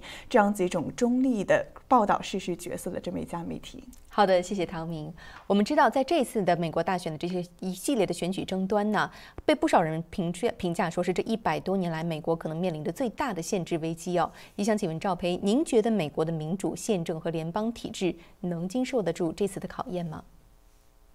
呃，其实这里面呢还有很多这个媒体之前关于美国制度的很多的这个虚假宣传，我们先澄清一下，我们有一个事实基础之后，我们再去讨论，就是说美国到底是个什么制度？呃。很多人都讲过，美国其实是一个共和制度，并不是一个民主制度。其实我觉得这里面一个很重要的，就是因为这个之前出现在美国这个公民入籍的考试里面的，现在这道题没了。就是当时考试题是美国是一个什么制度？美国是一个共和制，就是说，呃，民主也好，独裁也好，我并不认为两者有有什么一个邪恶，一个神圣的，这个不存在的。民主跟独裁都是一种这个呃社会的一个基本的表决方式。你比如说民主，呃，搞得最好的是什么呢？民主搞得最好的是希腊，希腊是直选，因为为什么呢？因为它小，是个小城邦。然后那个，呃，特别是注意到民主这个东西，呃，呃，很多人在推特上也讲过，就是美国第二总统托马斯也讲过，就是民主这个东西大意就是信之君子，不信之小人。当一群拥有共同道德呃基础的，就是拥有普世价值的人一块在这投票，可能会。呃，投出一个真正大家的一个符合所有人利益的一个结果，就是我解释了一下他的意思啊，就是但是里里面有小人突破道德底线，像共产党参与进来的时候，你看中国那个投票就是百分之百吧，所以就是不能反映民意的一个结果，所以民主制度它是有这个呃局限的，这个大家一定要知道。知道，而且是很多人说中共不民主，中共不民主是对我们不民主啊。人家那个搞九呃九龙治海的呃九龙治水的时候，就是九个常委一块投票的时候，人家是党内民主，中共这个是没说错的。但是这种民主你就能看出来，谁声大谁邪恶谁能有话事权？为什么呢？这个江泽民声大呀，他能够那个呃就是能闹啊，能够把任何问题上升到这个。呃，什么亡党亡国的高度啊，剩下人都不敢说话了，因为他能闹，他敢胡扯，他敢说瞎话，所以他在里面拥有最大的话事权。这个就是一个民主去解决问题的一个呃局限性，就是他一定要拥有同样的这么一群人，呃，就是道德规范是相同的人坐在一块儿，哎，我们能够投票，大概大家都能够遵从这个呃原相同的普世价值，然后我们也能够认同这个投票。一旦这碗这碗那个粥里面。掺的一个老鼠屎，像江泽民这种，这个民主就没法搞下去了。呃，这就是说，为什么搞得最好的民主希腊是一个奴隶制呢？因为他只给了呃城邦呃里面所有认同同一价值的人选票。当然，我们不是说奴隶制有多好，他这就是说他能搞下去，能够把民主搞下去的一个原因。那么独裁呢？这个时候就涉及到一个大帝国的管理制度了。这个希腊的民主到了这个呃到了这个罗马时期呢，凯撒对他进行了改革。那么改革成为一个呃，等于是一个帝国实行的制度。那么其实呢，美国这的制度类似于这个古罗马的制度。总统，你看它整个设计，它防止这个多数人暴政，所以有选举人票。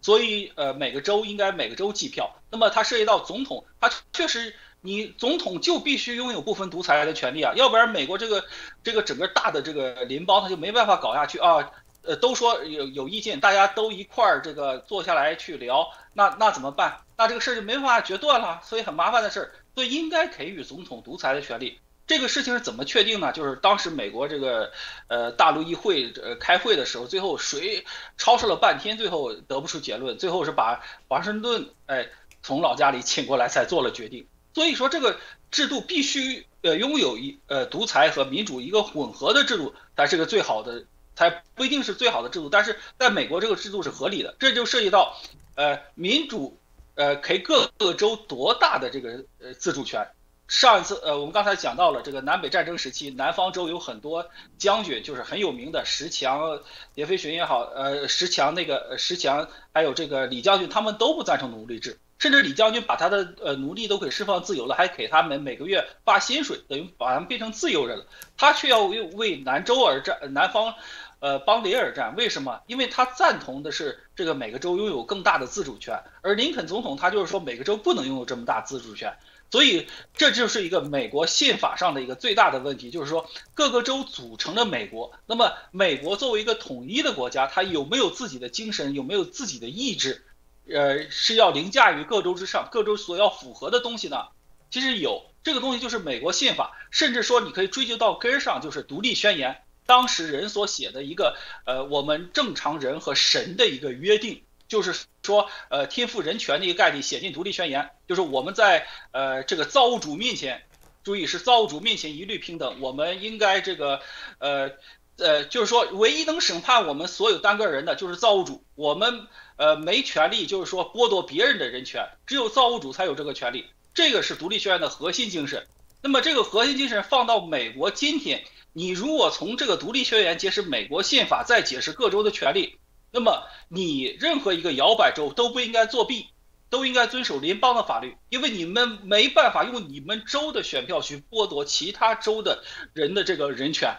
这就是美国我个人的，当然我不是美国大法官对这个做出的解释。但是美国这个司法制度在经历了实践当中，经过了几百年之后，它形成了一个局势，就是呃最高法院也要在乎每个州的这个各个法庭的这个呃权利，这就出现了一个问题，就是说。呃，在美国宪政走到了一个最关键的问，呃，最关键的核心点，就是造假选票能不能被查的这个问题。美国的立国之本，大家的人权应不应该被剥夺的问题上，大法官不应该在固有的就是之前的原则，特别是像小布什任命的这个首席大法官，当年在宾州的这个摇摆票上，他竟然站到了自由派那边，允许他们呃这个拖延选票，才造成了今天的问题。应该大家遵从统一原则，就是。呃，十一月三号之后的所有选票都不应该计算。为什么这个原则？你想想，呃，考试作弊是不是同样一个原则？为什么美国的这个这个考试作要在全球同一时间开考？因为什么要要要在全国同就是他全球的这个忘了是哪一个考试？呃，就是要美国进入美国大学有考试要全球统一开考，很简单，你知道了考题就可能作弊，而且人家泰人家泰国人还拍了个电影专门讲这个全球舞弊集团怎么利用这个时间差作弊。那么你大法官有没有考虑到有人会利用这个时间差作弊和怎么核查这个作弊？你大大法官全没考虑，所以我是觉得大法官的这个判决是有最高呃首席大法官的判决是有违背了美国的这个呃开国先贤们给美国定的美国的宪法的基础，就是独立宣言里面，我们只有在造物主面前是平等的，呃呃我们在造物主面前平等的，我们每个人在造物主面前平等。呃，造物主才能规定我们应该享受的人权，那么别人不能剥夺我的人权，这个才是美国的平等的真正含义。它并不是那种自由派的说的，我今天有两块钱，我要分给全美国的，不是这个平等。所谓我有自由，遏制你的自由。对，对，所以这个东西就是说，大法官一定要回到独立宣言，就是回不把这么多年的这个已经形成的潜规则和定力全部剥掉，你回到独立宣言去看。美国的精神是什么？而这种精神应该是凌驾于诸州法律之上。美国需要，所以川普今天要做的事，当然他现在的法律团队还是在这个旧有的法律体系之下挨个州打官司。但是川普应该提出这一点，但是当然他能提出这一点，他就肯定能超越林肯，他会成为重新定义各州权利和联邦权利的一个呃总统，他将会成为一个历史。美国的伟人，但是能不能做到是一回事。我们只是说基于一个我们呃一个就是纸上谈兵的一个观测和一个对美国希望美国好，美国进一步发展它的这个共和制，能够对每个人的人权尊重的一个往前推断的推的推演的一个过程。但是能不能做到，这个历史会怎么发展，并不是我纸上谈兵能够决定的。我也只是一个观测者，我也是这次大选的一个观测者而已。好的，谢谢你提出你的构想。那么现在我们内华达的记者呢，在当地的 Stop the Steal 的集会呢发来了报道，我们把镜头切到现场。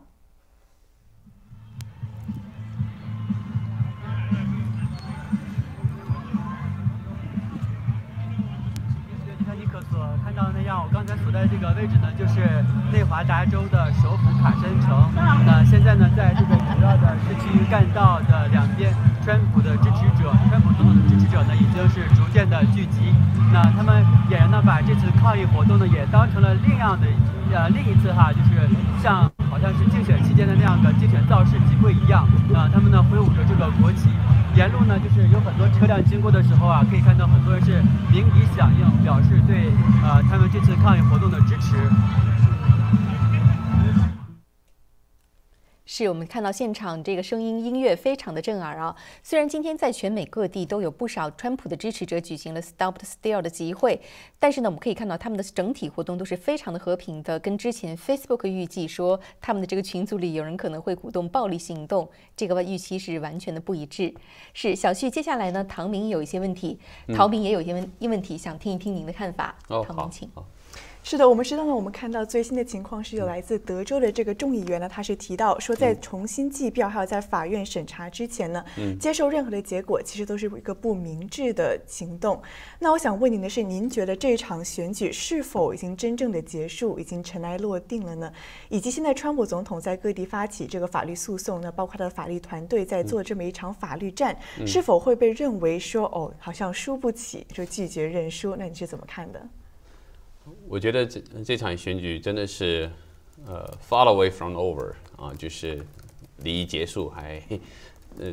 太遥远了。是，川普也是同样的一个词，far from over。far from over，因为目前来说，这些的这个在关键州的这个啊，共和党所提出来的这些控告都是非常啊。就是可以说是收集了相当多的这个证据，有很多是有啊证人的啊，有很多有实证的。那在这种情况下，我觉得啊，当地的州一级的法庭啊，都必须啊认真对待的问题，他没法否认这个事情。他不像媒体，媒体可以简单的说啊，这个是没有经过证实的啊，这个指控。所以现在媒体上基本上是用这个论调，就是就是 blanket denial 哈，一下就全否定了。你这个没有证据，没有证据，没有充分证据，unsubstantiated 的什么，基本上都是这么说。但实际上，你如果看看川普律师团队他们所做的行为，他们所收集的证据的话，如果是一个州能够有几千份不同的这个实例的话啊，比如说有确切的人名、确切的爆料者、确切的这个个呃时间地点，还有一些视频作为证据等等。那这种情况下，这些案例来说应该是非常坚实的。所以我相信很有经验的这川普的律师团队，他们绝对不是说呃吃素的哈。特别是 Giuliani 带领的这些团队，他们也就是会很很有效的收集、整理、分析出这种非常。啊，强有力的这个案例，然后提到啊当地的法庭，然后如果当地的法庭判啊不能够有效的判决的话，就是他们肯定还会上诉到最高法院。所以我觉得这个过程真的是啊不好说会持续多久，但真的是这个大选远远没有结束。那现在这些主流媒体，他当然是刻意想要把川普的阵营的人，把他包装成或者把他们描绘成是一个输不起的人。那特别是川普总统本人，他们一直就是呃给他污名化嘛，就觉得他是一个呃，就是说呃。比较容易这个颐指气使的这样一个人，然后自己就输不起啊，总就是当年你嘲讽这个希拉里输不起，现在你自己也也是这样子了啊，所以社交媒体上很多人就用这种嘲讽的语气现在来攻击川普总统，但这也是因为长期呃受这些啊这个左翼媒体、主流媒体的这个洗脑以后，就会形成对川普总统的一种敌视，很难对他有一个很客观的一个评价。那这个就是现在的一个 information war，也可以说是 disinformation，它是一种虚假宣传的一种公式。啊，刻意把对方啊贬低，那这样子的话，他就觉得我自己有一个道德的高地，那我就可以随便攻击你都可以。所以现在其实这些社交媒体上，你你如果攻击川普总统，你愿怎么恶毒的话都没有，呃，这个审查官员来禁止你，是吧？所以所以这就是非常嘲讽的一个一个一个现实，就是实际上这些主流媒体和这个社交媒体他们在有意的呃筛掉支持川普的言论，而而留下。这个支持拜登的这言论，所以这样的一种结果的话，当然就会变成好像你会一下子看到我我的社交媒体上，我如果 Google 一下，前面几十号几十位的全部都是这个对川普不利的，对吧？他这样的一个一个效果的话，对整个民众来说会形成一个巨大的一个心理的压力，所以这个。呃，我觉得对于现在能够走出来的这些民众来说，应该是一个非常大的压力，所以他们能走出来本身是非常了不起的。而且我们看到刚才这些现场的画面的话，其实也体现了。人们其实还是很有信心的，并不是说很 depressed，也没有人采取过激的这个行动，对吧？也不是说啊，就是在那叫喊呐喊啊那种那种暴力的那种，就是进入那种非常呃愤怒宣泄的这种状态，还不是这样子啊。如果如果能够像呃这个川普集会的时候，人们就是很热情的，就是表示我要支持川普，支持川普总统的话，啊，我觉得这个其实。啊，就是一种很正面的这种鼓励的作用，应该会带动更多的人走出来。所以你看，川普的这个竞选集会，在很多地方，他比如说宾州嘛，那么多的小小呃不同的小的郡哈，那川普确呃确实挑挑了很多地方，他去了很多宾州的这个呃中小的这个城市。随着他不断去一些地方以后，他这个正面效应会不断的扩大，会越来越多的人出来。所以就是今天，比如说是第一次第一个周末。以后呢，你也许每隔几天都你都会都会看到有更多的人走出来，有更多人出来爆料，因为你用言论审查的这种做法的话，是没办法完全把民意分住的。就是就是这种审查让我想起来，就比如说像二零一六年那个非洲那个刚果共和国进行选举的时候，当时他的那个呃。就是言论控制也是非常极端的，比如他的部长当时就，呃，彻底把这个电讯系统全部封掉，这个网络封掉，这个不能够发发任何这个 social media，就彻底封杀反对派的所有的言论，做到那么绝对，对吧？当然在美国做不到这一点，但是你如果呃纵容他们做下去的话，以后你任何想要支持川普言，你都可能发不出来。所以现在这种关键的时候，美国人一定要。有有一个信心，不断的出来表达自己声音。你即使不在这些啊 Twitter 啊 Facebook 发表言论，那你也找自己的其他的这个平台来表达自己的这个不同的想法，这个很重要。那慢慢慢的，我觉得大家就会形成一个一个一个信心，一个新的比如说沟通的网络沟通的方式。那到时候这些啊遏制言论的这些社交平台，慢慢就会被人淘汰的。是，那非常感谢小旭博士。那么就刚才小旭博士提到了两点呢，我们也在这里做一个补充。那么第一点呢是小旭博士刚才提到的，关于现在的很多媒体呢是指出说，川普团队所提出的指控是 unsubstantiated，是没有根据的。那么记记得在今天早上的时候，朱利安尼召开记者会的时候，也是现场呢就有记者非常大声的向他提问，说你刚才提到的这些到底是有没有根据，到底站不站得住脚？那么朱利安尼呢也是觉得很匪夷所思，说我们。我刚刚说了这么多，你好像完全都没有听得进去。也是有一个人就马上站了出来，到这个麦克风前面，是手上拿着这个政府的资料。他说，就是确确实实的发现了当地有一个人，他是死了，他是那天死掉之后呢，第二天收到了一张邮寄选票。那么第三天过几天之后，这张邮寄选票就竟然又竟然又被寄回去了。后来这个人的投票记录呢，甚至是被刚刚好就是登记在了这个政府的网站之内的。所以说他是觉得呢，这样子的证据已经非非。常的斩钉截铁了，也不仅仅是个例，只是沧海一粟。所以说呢，第一点就是关于他们这些所提出的指控，其实在川川普的法律团队的口中来说呢，是非常的确有确有造，是有站得住脚的。那么第二点是刚才小旭博士所提到的，关于现在美国的民众，特别是呢觉得川普总统本来已经胜选，而现在拜登呢是窃取了这场选举结果的这群美国人呢，他们也都在各大的平台上去发表他们的心声。那无论是刚才我们从现场的。画面中看到的内华达以及新泽西州所在发生的抗议活动，或者呢是在网络上各大平台上网民的发声等等呢，也是现在都在汹涌而起。但是呢，我们看到最新的一个进展呢，是看到在一个非常网络，就是美国的网络上非常红的一个网站，叫做 GoFundMe，是有点像这种募款的网站之中呢。本来呢是有一个人，他是提出了一个为川普的竞选活动发起筹款的活动，那么就是指控这个选民有这个投票欺。欺诈的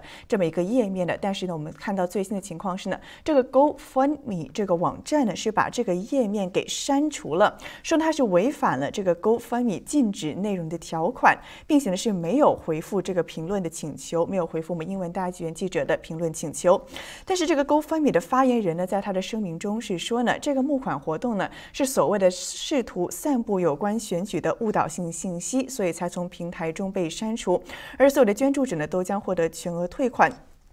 那么，其实这个 GoFundMe 的删除，关于这个关于川普总川普总统竞选团队募款页面，也是针对这个选民舞弊的这么一个状况的页面呢，其实也是无独有偶。因为的确看到，我们看到川普总统接连的这好几条推文呢，在推特上也是全部都可以说是被半屏蔽，是被 flagged。换句话说呢，就是你在这个推特上，你登录这个川普的页面呢，是基本上清一色的都是说其中的一部分内容，或者说说所分享的内容呢，都都是有。争议性的，或者说是针对这个选举其他的公民过程有一定的争议性，所以说你不点开它呢，都是看不到的。那么也是刚才小旭博士所提到的这个关于美国的民众想要表达他们的心声，的确有很多勇气可嘉的支持川普的民众，支持选举公正的民众呢，想要去对这场选举的结果提出质疑，想要去继续争取各地的法律诉讼。但是的确看到呢，无论是左派媒体也好，还是各大这个科技巨头也好，现在都仍然是在。想要去压迫这部分选民的心声。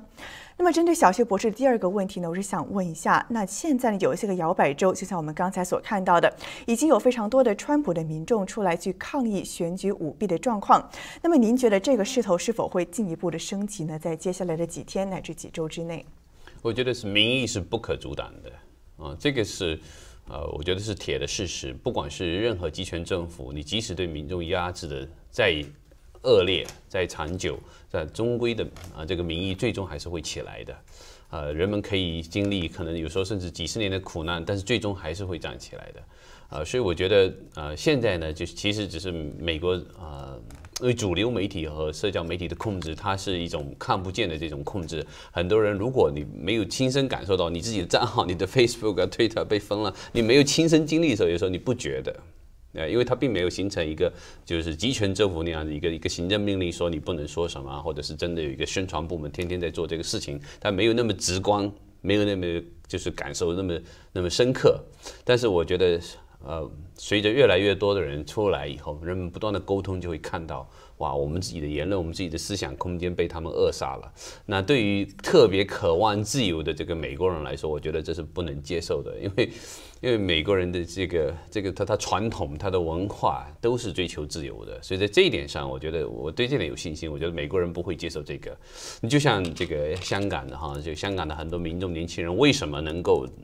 在这个中共这么这个强权面前，他敢于这个前赴后继的每一这个周末都出来抗议。那些年轻人为什么能做到这点？就是因为他他长大的环境中，他他知道自由。我已经已经体会到什么叫自由了。他不像在中国大陆很多年轻人长大的过程中，他他就是共产党培养出来的这个苗子嘛。他已经不知道，就说真正的自由是什么样情况。就像说你考试里每次老师都告诉你考试一定有个标准答案，如果是这样的情况下，你你就很少去想啊，是不是还有其他的答案嘛？就说你已经失去了自由思考的这个能力的时候。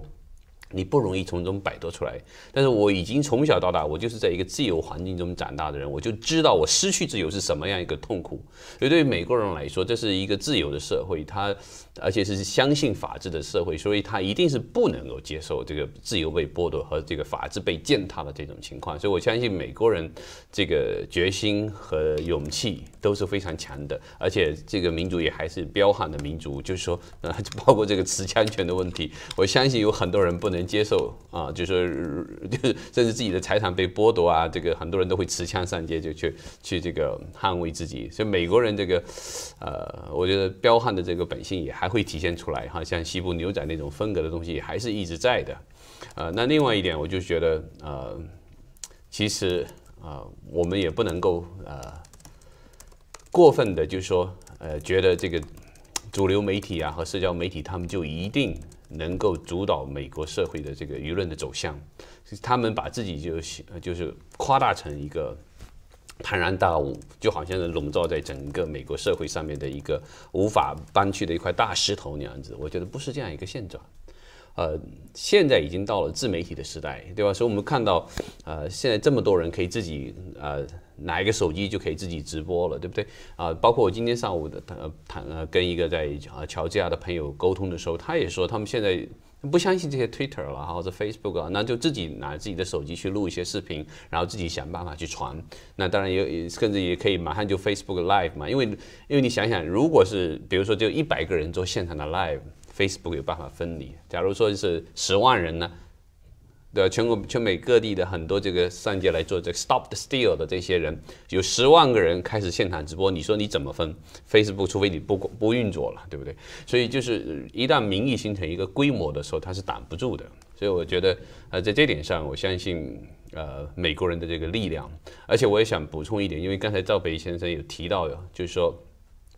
呃，他说到这个啊民主和独裁的问题，其实我觉得，呃，美国总统的这个他这个地位并不是一个独裁的一个问题啊，也许他这个只是一个形象的比喻。但我强调，因为美国这个总统他是三军的总司令，他是一个决策官。啊，所以表面上可能你碰到一个比较强势的领导，像是有一种独裁的感觉啊，啊，但是呢，实际上，因为他的这个权力势也是非常大，因为是他三军总司令，你必须要有决断的，所以这种决断和决这个执行力啊等等，它跟独裁政府就是罔顾民意那个还是不太一样的，所以我觉得啊，美国现在其实确实需要呃像这个。川普这样的一个非常有决断力的一个人，而不是像 Sleepy Joe 那样子的。啊，我我觉得这个形象，这个比喻还比较形象就是了。对，是，谢谢，感谢小旭博士，谢谢谢谢唐明，谢谢小旭。那我们现在我们的记者呢，在亚利桑那的凤凰城采访了当地的 Stop Steal 的集会现场，我们把画面转给记者。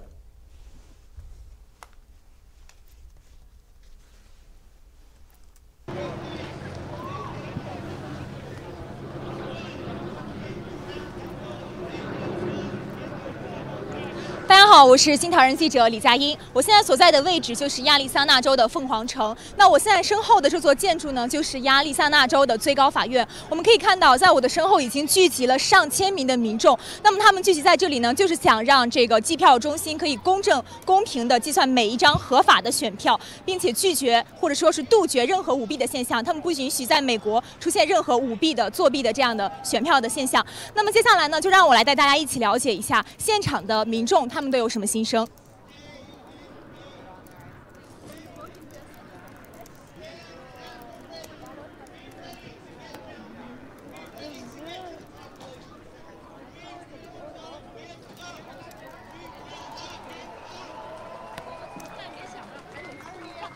您好，您好，我是《新唐人》的记者，我叫 A 的。您好，那呃，我可以问您几个问题吗？嗯，好。想就是想问一下，首先您可以告诉我们您的姓名吗？呃，张传东。张张传东是吗？张先生您好，我想问一下，您可以先跟我们介绍一下今天的集会是什么什么情况吗？今天的集会这是这个支持川普的选民要求一个公正透明的选举，因为你看全国各地，尤其在像 Michigan 和这个宾夕法尼亚这样的摇摆州的，有大量大量的报道，严重的舞弊嫌疑。从那个选举日来看，选举日当当晚，川普在这个几几乎所有的摇摆州都大幅领先，然后一觉醒来，领先要么大幅缩小，要么甚至被反超，这在美国选举历史上都没有过的。这个跟这些州大量的来历不明的邮寄选票，很可能都有关系，所以必须要针对这些舞弊的报道进行调查。保证这是一个公正透明的选举。所以说，我们今天说这么多人聚集在这里，只是想要一个政府或者说是计票中心给我们一个更加公正的一个程序，或者说是让我们民众更加的能够了解到这里边的一些事情，是这样吗？对我们，我们在这里是要求要有一个公正透明的选举。那呃，我们看就是今天早上的数据啊，说就是尤尤其是很多西方的主媒都已经报道说，这个川普已经不，川普已经落后于拜登，然后拜登已经获胜了。那您对这种现象，就是选票还没有完全开出来，然后他们就报道了这样现象，有什么想要说的吗？这媒体他们想说什么就可以说什么，这都是只是他们自己做出的预测，这并并非正式的结果，对吧？正式的结果要各州宣布。或者川普自己认输，我我这这两者都不会很快发生。那作为一个华人，您觉得呃，就是说您最支持川普哪一点呢？我们的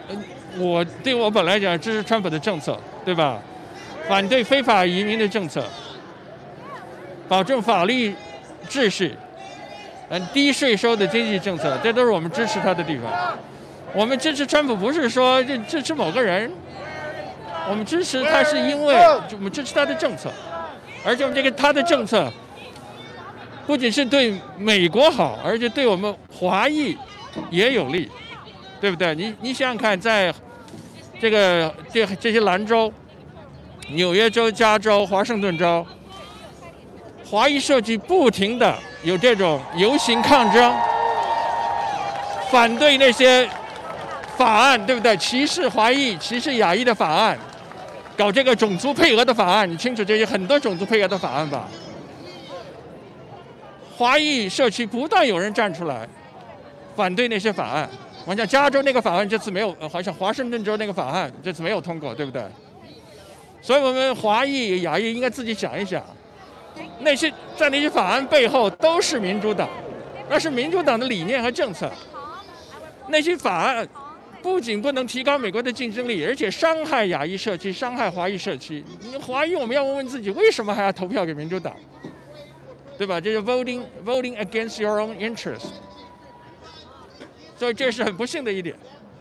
所以这个需要时间呃做出改变，让大家多了解。好，非常感谢您，非常感谢您。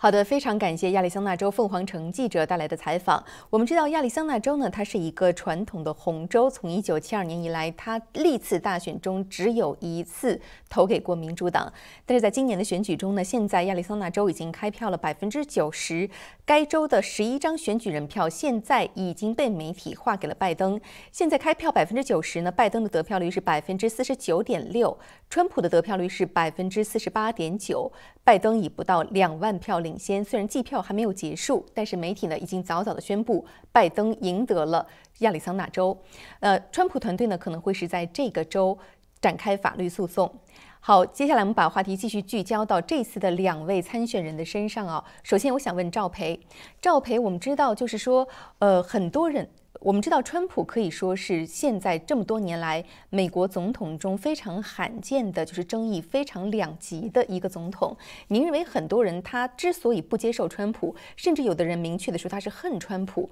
您认为他们到底为什么呢？好的，赵飞现在不在线上，同样的问题，我们请林小旭先生来回答一下。呃。我觉得哈，就是在回答你问题之前，因为刚才这位华人的听呃听众啊，华人这个现场抗议的这个朋友啊，我觉得他说的很好，我想想回应一下啊，因为呃华人朋友能够现在能够呃有勇气啊自己报名啊，就是把自己的真实姓名报出来，然后呢谈到自己的明确的这观点支持川普，这个本身也是很不容易的，我觉得要为这位华人朋友啊这个点赞的。因为其实华华人社群里面，呃能够公开大胆出来支持川普的也是少数人，很多人也是被啊，就是说社区里面欺凌的。如果你说你是支持川普的人，很多人会嘲笑你，因为民主党在这个华人这个社区里面耕耘了几十年。啊，大部分的华人社区的这些呃社团，基本上都是民主党拉票的，就非常呃着力的地方。所以啊，华人朋友有自己独立思考，能根根据这个从啊川普总统的政策的角度啊去去分析啊，觉得我应该支持这样的候选人。我觉得这个是非常理性客观的这样一位朋友，我觉得真是呃难得。我我觉得应该为他点赞。呃，然后你刚才有有问到，就是说呃。就是关于这个目前的这个呃选举中，呃是是不是？对，就是说，在我们知道，对于川普总统的评价，可以说是历届总统中比较两极化的。比较两极化的，为什么对他会形成一种仇恨嘛？哈，那我我觉得在几在过去几年里面啊，它是一个一个系统工程，怎么样把川川普啊塑造成一个。要要让人讨厌的啊，妖魔化的、脾气恶劣的、呃，非常呃极端的、容易自己就是独裁的这样么一个暴君形象，这个是一个一个系统的宣传工程啊。所以你可以看到，从这个竞选的开这个初期的时候，二零一六年的时候，他们就已经开始就 做这样的一个形就这种形象工程了哈。所以呢。呃，到了后来又用通俄门等等，就是要把它描绘成也是背叛美国利益的人。然后呢，在各种各样的这种社交媒体上，都是充满了对他的嘲讽，对吧？对他呃品格的攻击啊，对他做做出的判断的攻击。然后呃，在外交领域，很多人都是故意把他描绘成他是无知的，因为他完全没有从政过嘛，所以把他变成单把他描绘成是外交方面的白痴，什么都不懂，所以他一上来就打乱了所有的秩序啊等等，对吧？所以在这种铺天盖地的这种负面的宣传下面，积累了几年下来，很多人自然而然提到川普就觉得，哎呀，这个人什么都不懂啊，这个啊，就是他只会捣乱，他只会有有极呃极端的这个措施，他只会呃就是用用粗鲁的语言，他的这个语言表达能力很糟糕，他他不会说一些优雅的词汇，他不像啊这个奥巴马那样是一个优雅的这个啊这个演讲演讲家，对吧？所以。经过这么几年的这个宣传，当然就是很多人对他有了一种很负面的这个想法，所以呢，呃，就表面上就会使得很多人呃产生了对他的这种蔑视和和仇视，啊，对吧？再加上这种呃渲染以后，经过很多社交媒体的渲染，很多极端的这些啊电视节目每天的这个连篇累牍的攻击川普以后，就很多人带来了一个一个啊非常错误的一个偏见。所以在这种情况下，就是说像我刚才提到，这个华人朋友能够有一个客观的思考，从这个政治上去分析他到底是不是做的对美国有利，这个真的是非常难得的。啊，那我我觉得啊，这个这个现象也确实是历史上少见的。啊，就是说为什么会有 会有会有这么两极的一一种判断？而支持川普的人，只要看他过去做的这个这么多的事情，过去三年多四年里面他所做的这个政绩，实际上是数不完的。啊。那很多人就会越越发的忠心啊，支持川普，所以这变成一种非常两极。所以我觉得这里这种两极分化就体现了你从什么样的信息渠道啊来得到你的你的信息，这个变成一个非常至关重要的因素。因为很多人就是一天你只看 CNN，不看不看 Fox，不看其他传统媒体的话，你一天到晚收到的就是这样的负面的信息。而如果你能够客观的去看待其他的这个。呃福克斯啊或者其他保守媒体的信息资源，你就会多多一些监理的呃对监听者们有一个思考的一个空间，所以这里面就体现了这个洗脑啊，呃这个是。呃，非常非常有技巧性的一个事情，一个这个系统工程，像中共这种系统就非常呃掌握的如鱼得水，对不对？他们怎么样能够把一个人思想洗过来？共产主义这一整套东西怎么样能够呃灌输到人们的心里去，让很多人从小就接受它？呃，这个这一套东西是共产党是非常非常擅长的，所以包括现在美国社会这些黑命贵的这些思想啊，他们怎么样能够就把社会搞乱？他们怎么样运动？这些黑命贵的领导人，他们都知道这个要要要拿一本共产主义的这个教科书，对不对？要要要知道怎么样去训练人，要训练年轻人，让他们能够反社会，能够反传统。啊，这这一整套思维，呃，整套训练方法都是很系统的，所以我觉得就是，呃，川普总统很难的一点就是说，他除了面对这个所谓的这个政府的这个沼泽啊，还有这个深层政府、影子政府之外，他还面临的这个巨大的这个，呃，这个实际上是宣传机器 （disinformation campaign） 这些东西对他长期进行抹黑，而他要从中保持自己不愤怒、不过激。这个本身是很难的，所以其实你看到这么多媒体攻击川普，川普有时候即使是在这个 press conference 上对有一些非常啊，就直接激烈的对应的话，但是他没有暴露，他没有失控。其实这对于一个啊这样的一个七十多岁的，而且几十年都是自己做老总的一个人来说是非常不容易的。你没看他发过脾气，对不对？就面对这么多媒体，他虽然措辞很严厉，但是没有真的。呃，失控，所以这个其实是一种很大的一种自制力，所以绝对不是像人们想象的，川普就是只是一个啊没有情绪控制力，对啊，没有控制力的人，这个我觉得啊是对他一个非常深的一个误解啊。那总的来说，我觉得啊。现在这个社会真的就是呃信息时代的社会，谁掌握了信息的控制权，就会很大程度影响整个社会的走向。所以刚才啊，呃，你们有提到对不对？现在很多主流主流媒体可能控制社会百分之九十的这个信息的资源，啊，这个是对这个社会，我觉得是一个一种深刻的一种危害。所以希望这一场的这个啊追究这个选举舞弊的事情，反而能让更多的民众看到。啊，美国社会的这个信息不能够垄断在几个啊高科技巨头手中，而且媒体的这些集团也不能够让他们保持现在一种状态。我觉得很多媒体的版图应该会重新划分，而且呃这些社交的媒体的很可能也会面临就是呃以后要可能要反垄断啊，就是要让他们分啊分分解啊。我觉得应也许会有这样一个过程吧，以后会往往就是让民众能够更加自由的发挥自己言论的这样一个方向去走。呃，法规方面也要做一些调整的。好的，非常感谢小旭的精彩点评。那我们的直播呢，还将继续，接下来将由远见快评的主持人唐靖远为我们带来他对于美国大选的一些最新观察。那么在此之前呢，我们先来回顾一下今天中午川普的律师团队在重要的摇摆州宾州发表的演说。呃，代表的是川普的竞选团队。那么我是他的律师。我是总统先生的律师。那么今天呢，我想跟大家表呃讲述一下，就是我们现在面临的一个情况。那么这个情况呢，非常的不好。首先，首先呢，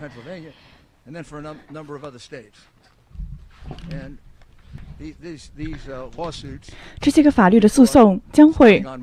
从星期一开始就被提出去。第一次被发现呢，就是在滨州了，就在几天之前。我们身后的这些人，他们只是大概五十到六十个督票员之中的其中几个而已。这几十个督票员，他们都去指证，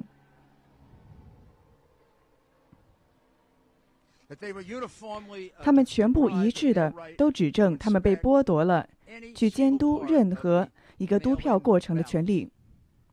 特别是在邮寄选票的督票上，你们记得吗？邮寄选票它就是一开始就是让人存疑的，因为它特别的容易造成舞弊。比如说《纽约时报》，它也对此十年前就进行了报道。那当然了，现在他自己又改变了他们的想法，因为是因为川普，《纽约时报》。又改变了他们的想法。还有 Jordan 国会议员，他进行了一个非常详尽的对投票舞弊的调查，就是发现这个邮寄选票的舞弊状况。他发现邮寄选票是最容易作弊的。那这一切都是意料之中的。所以说才对邮寄选票有这么监察的、有这么严密的监察过程。但是呢，相反，那些个民主党的政客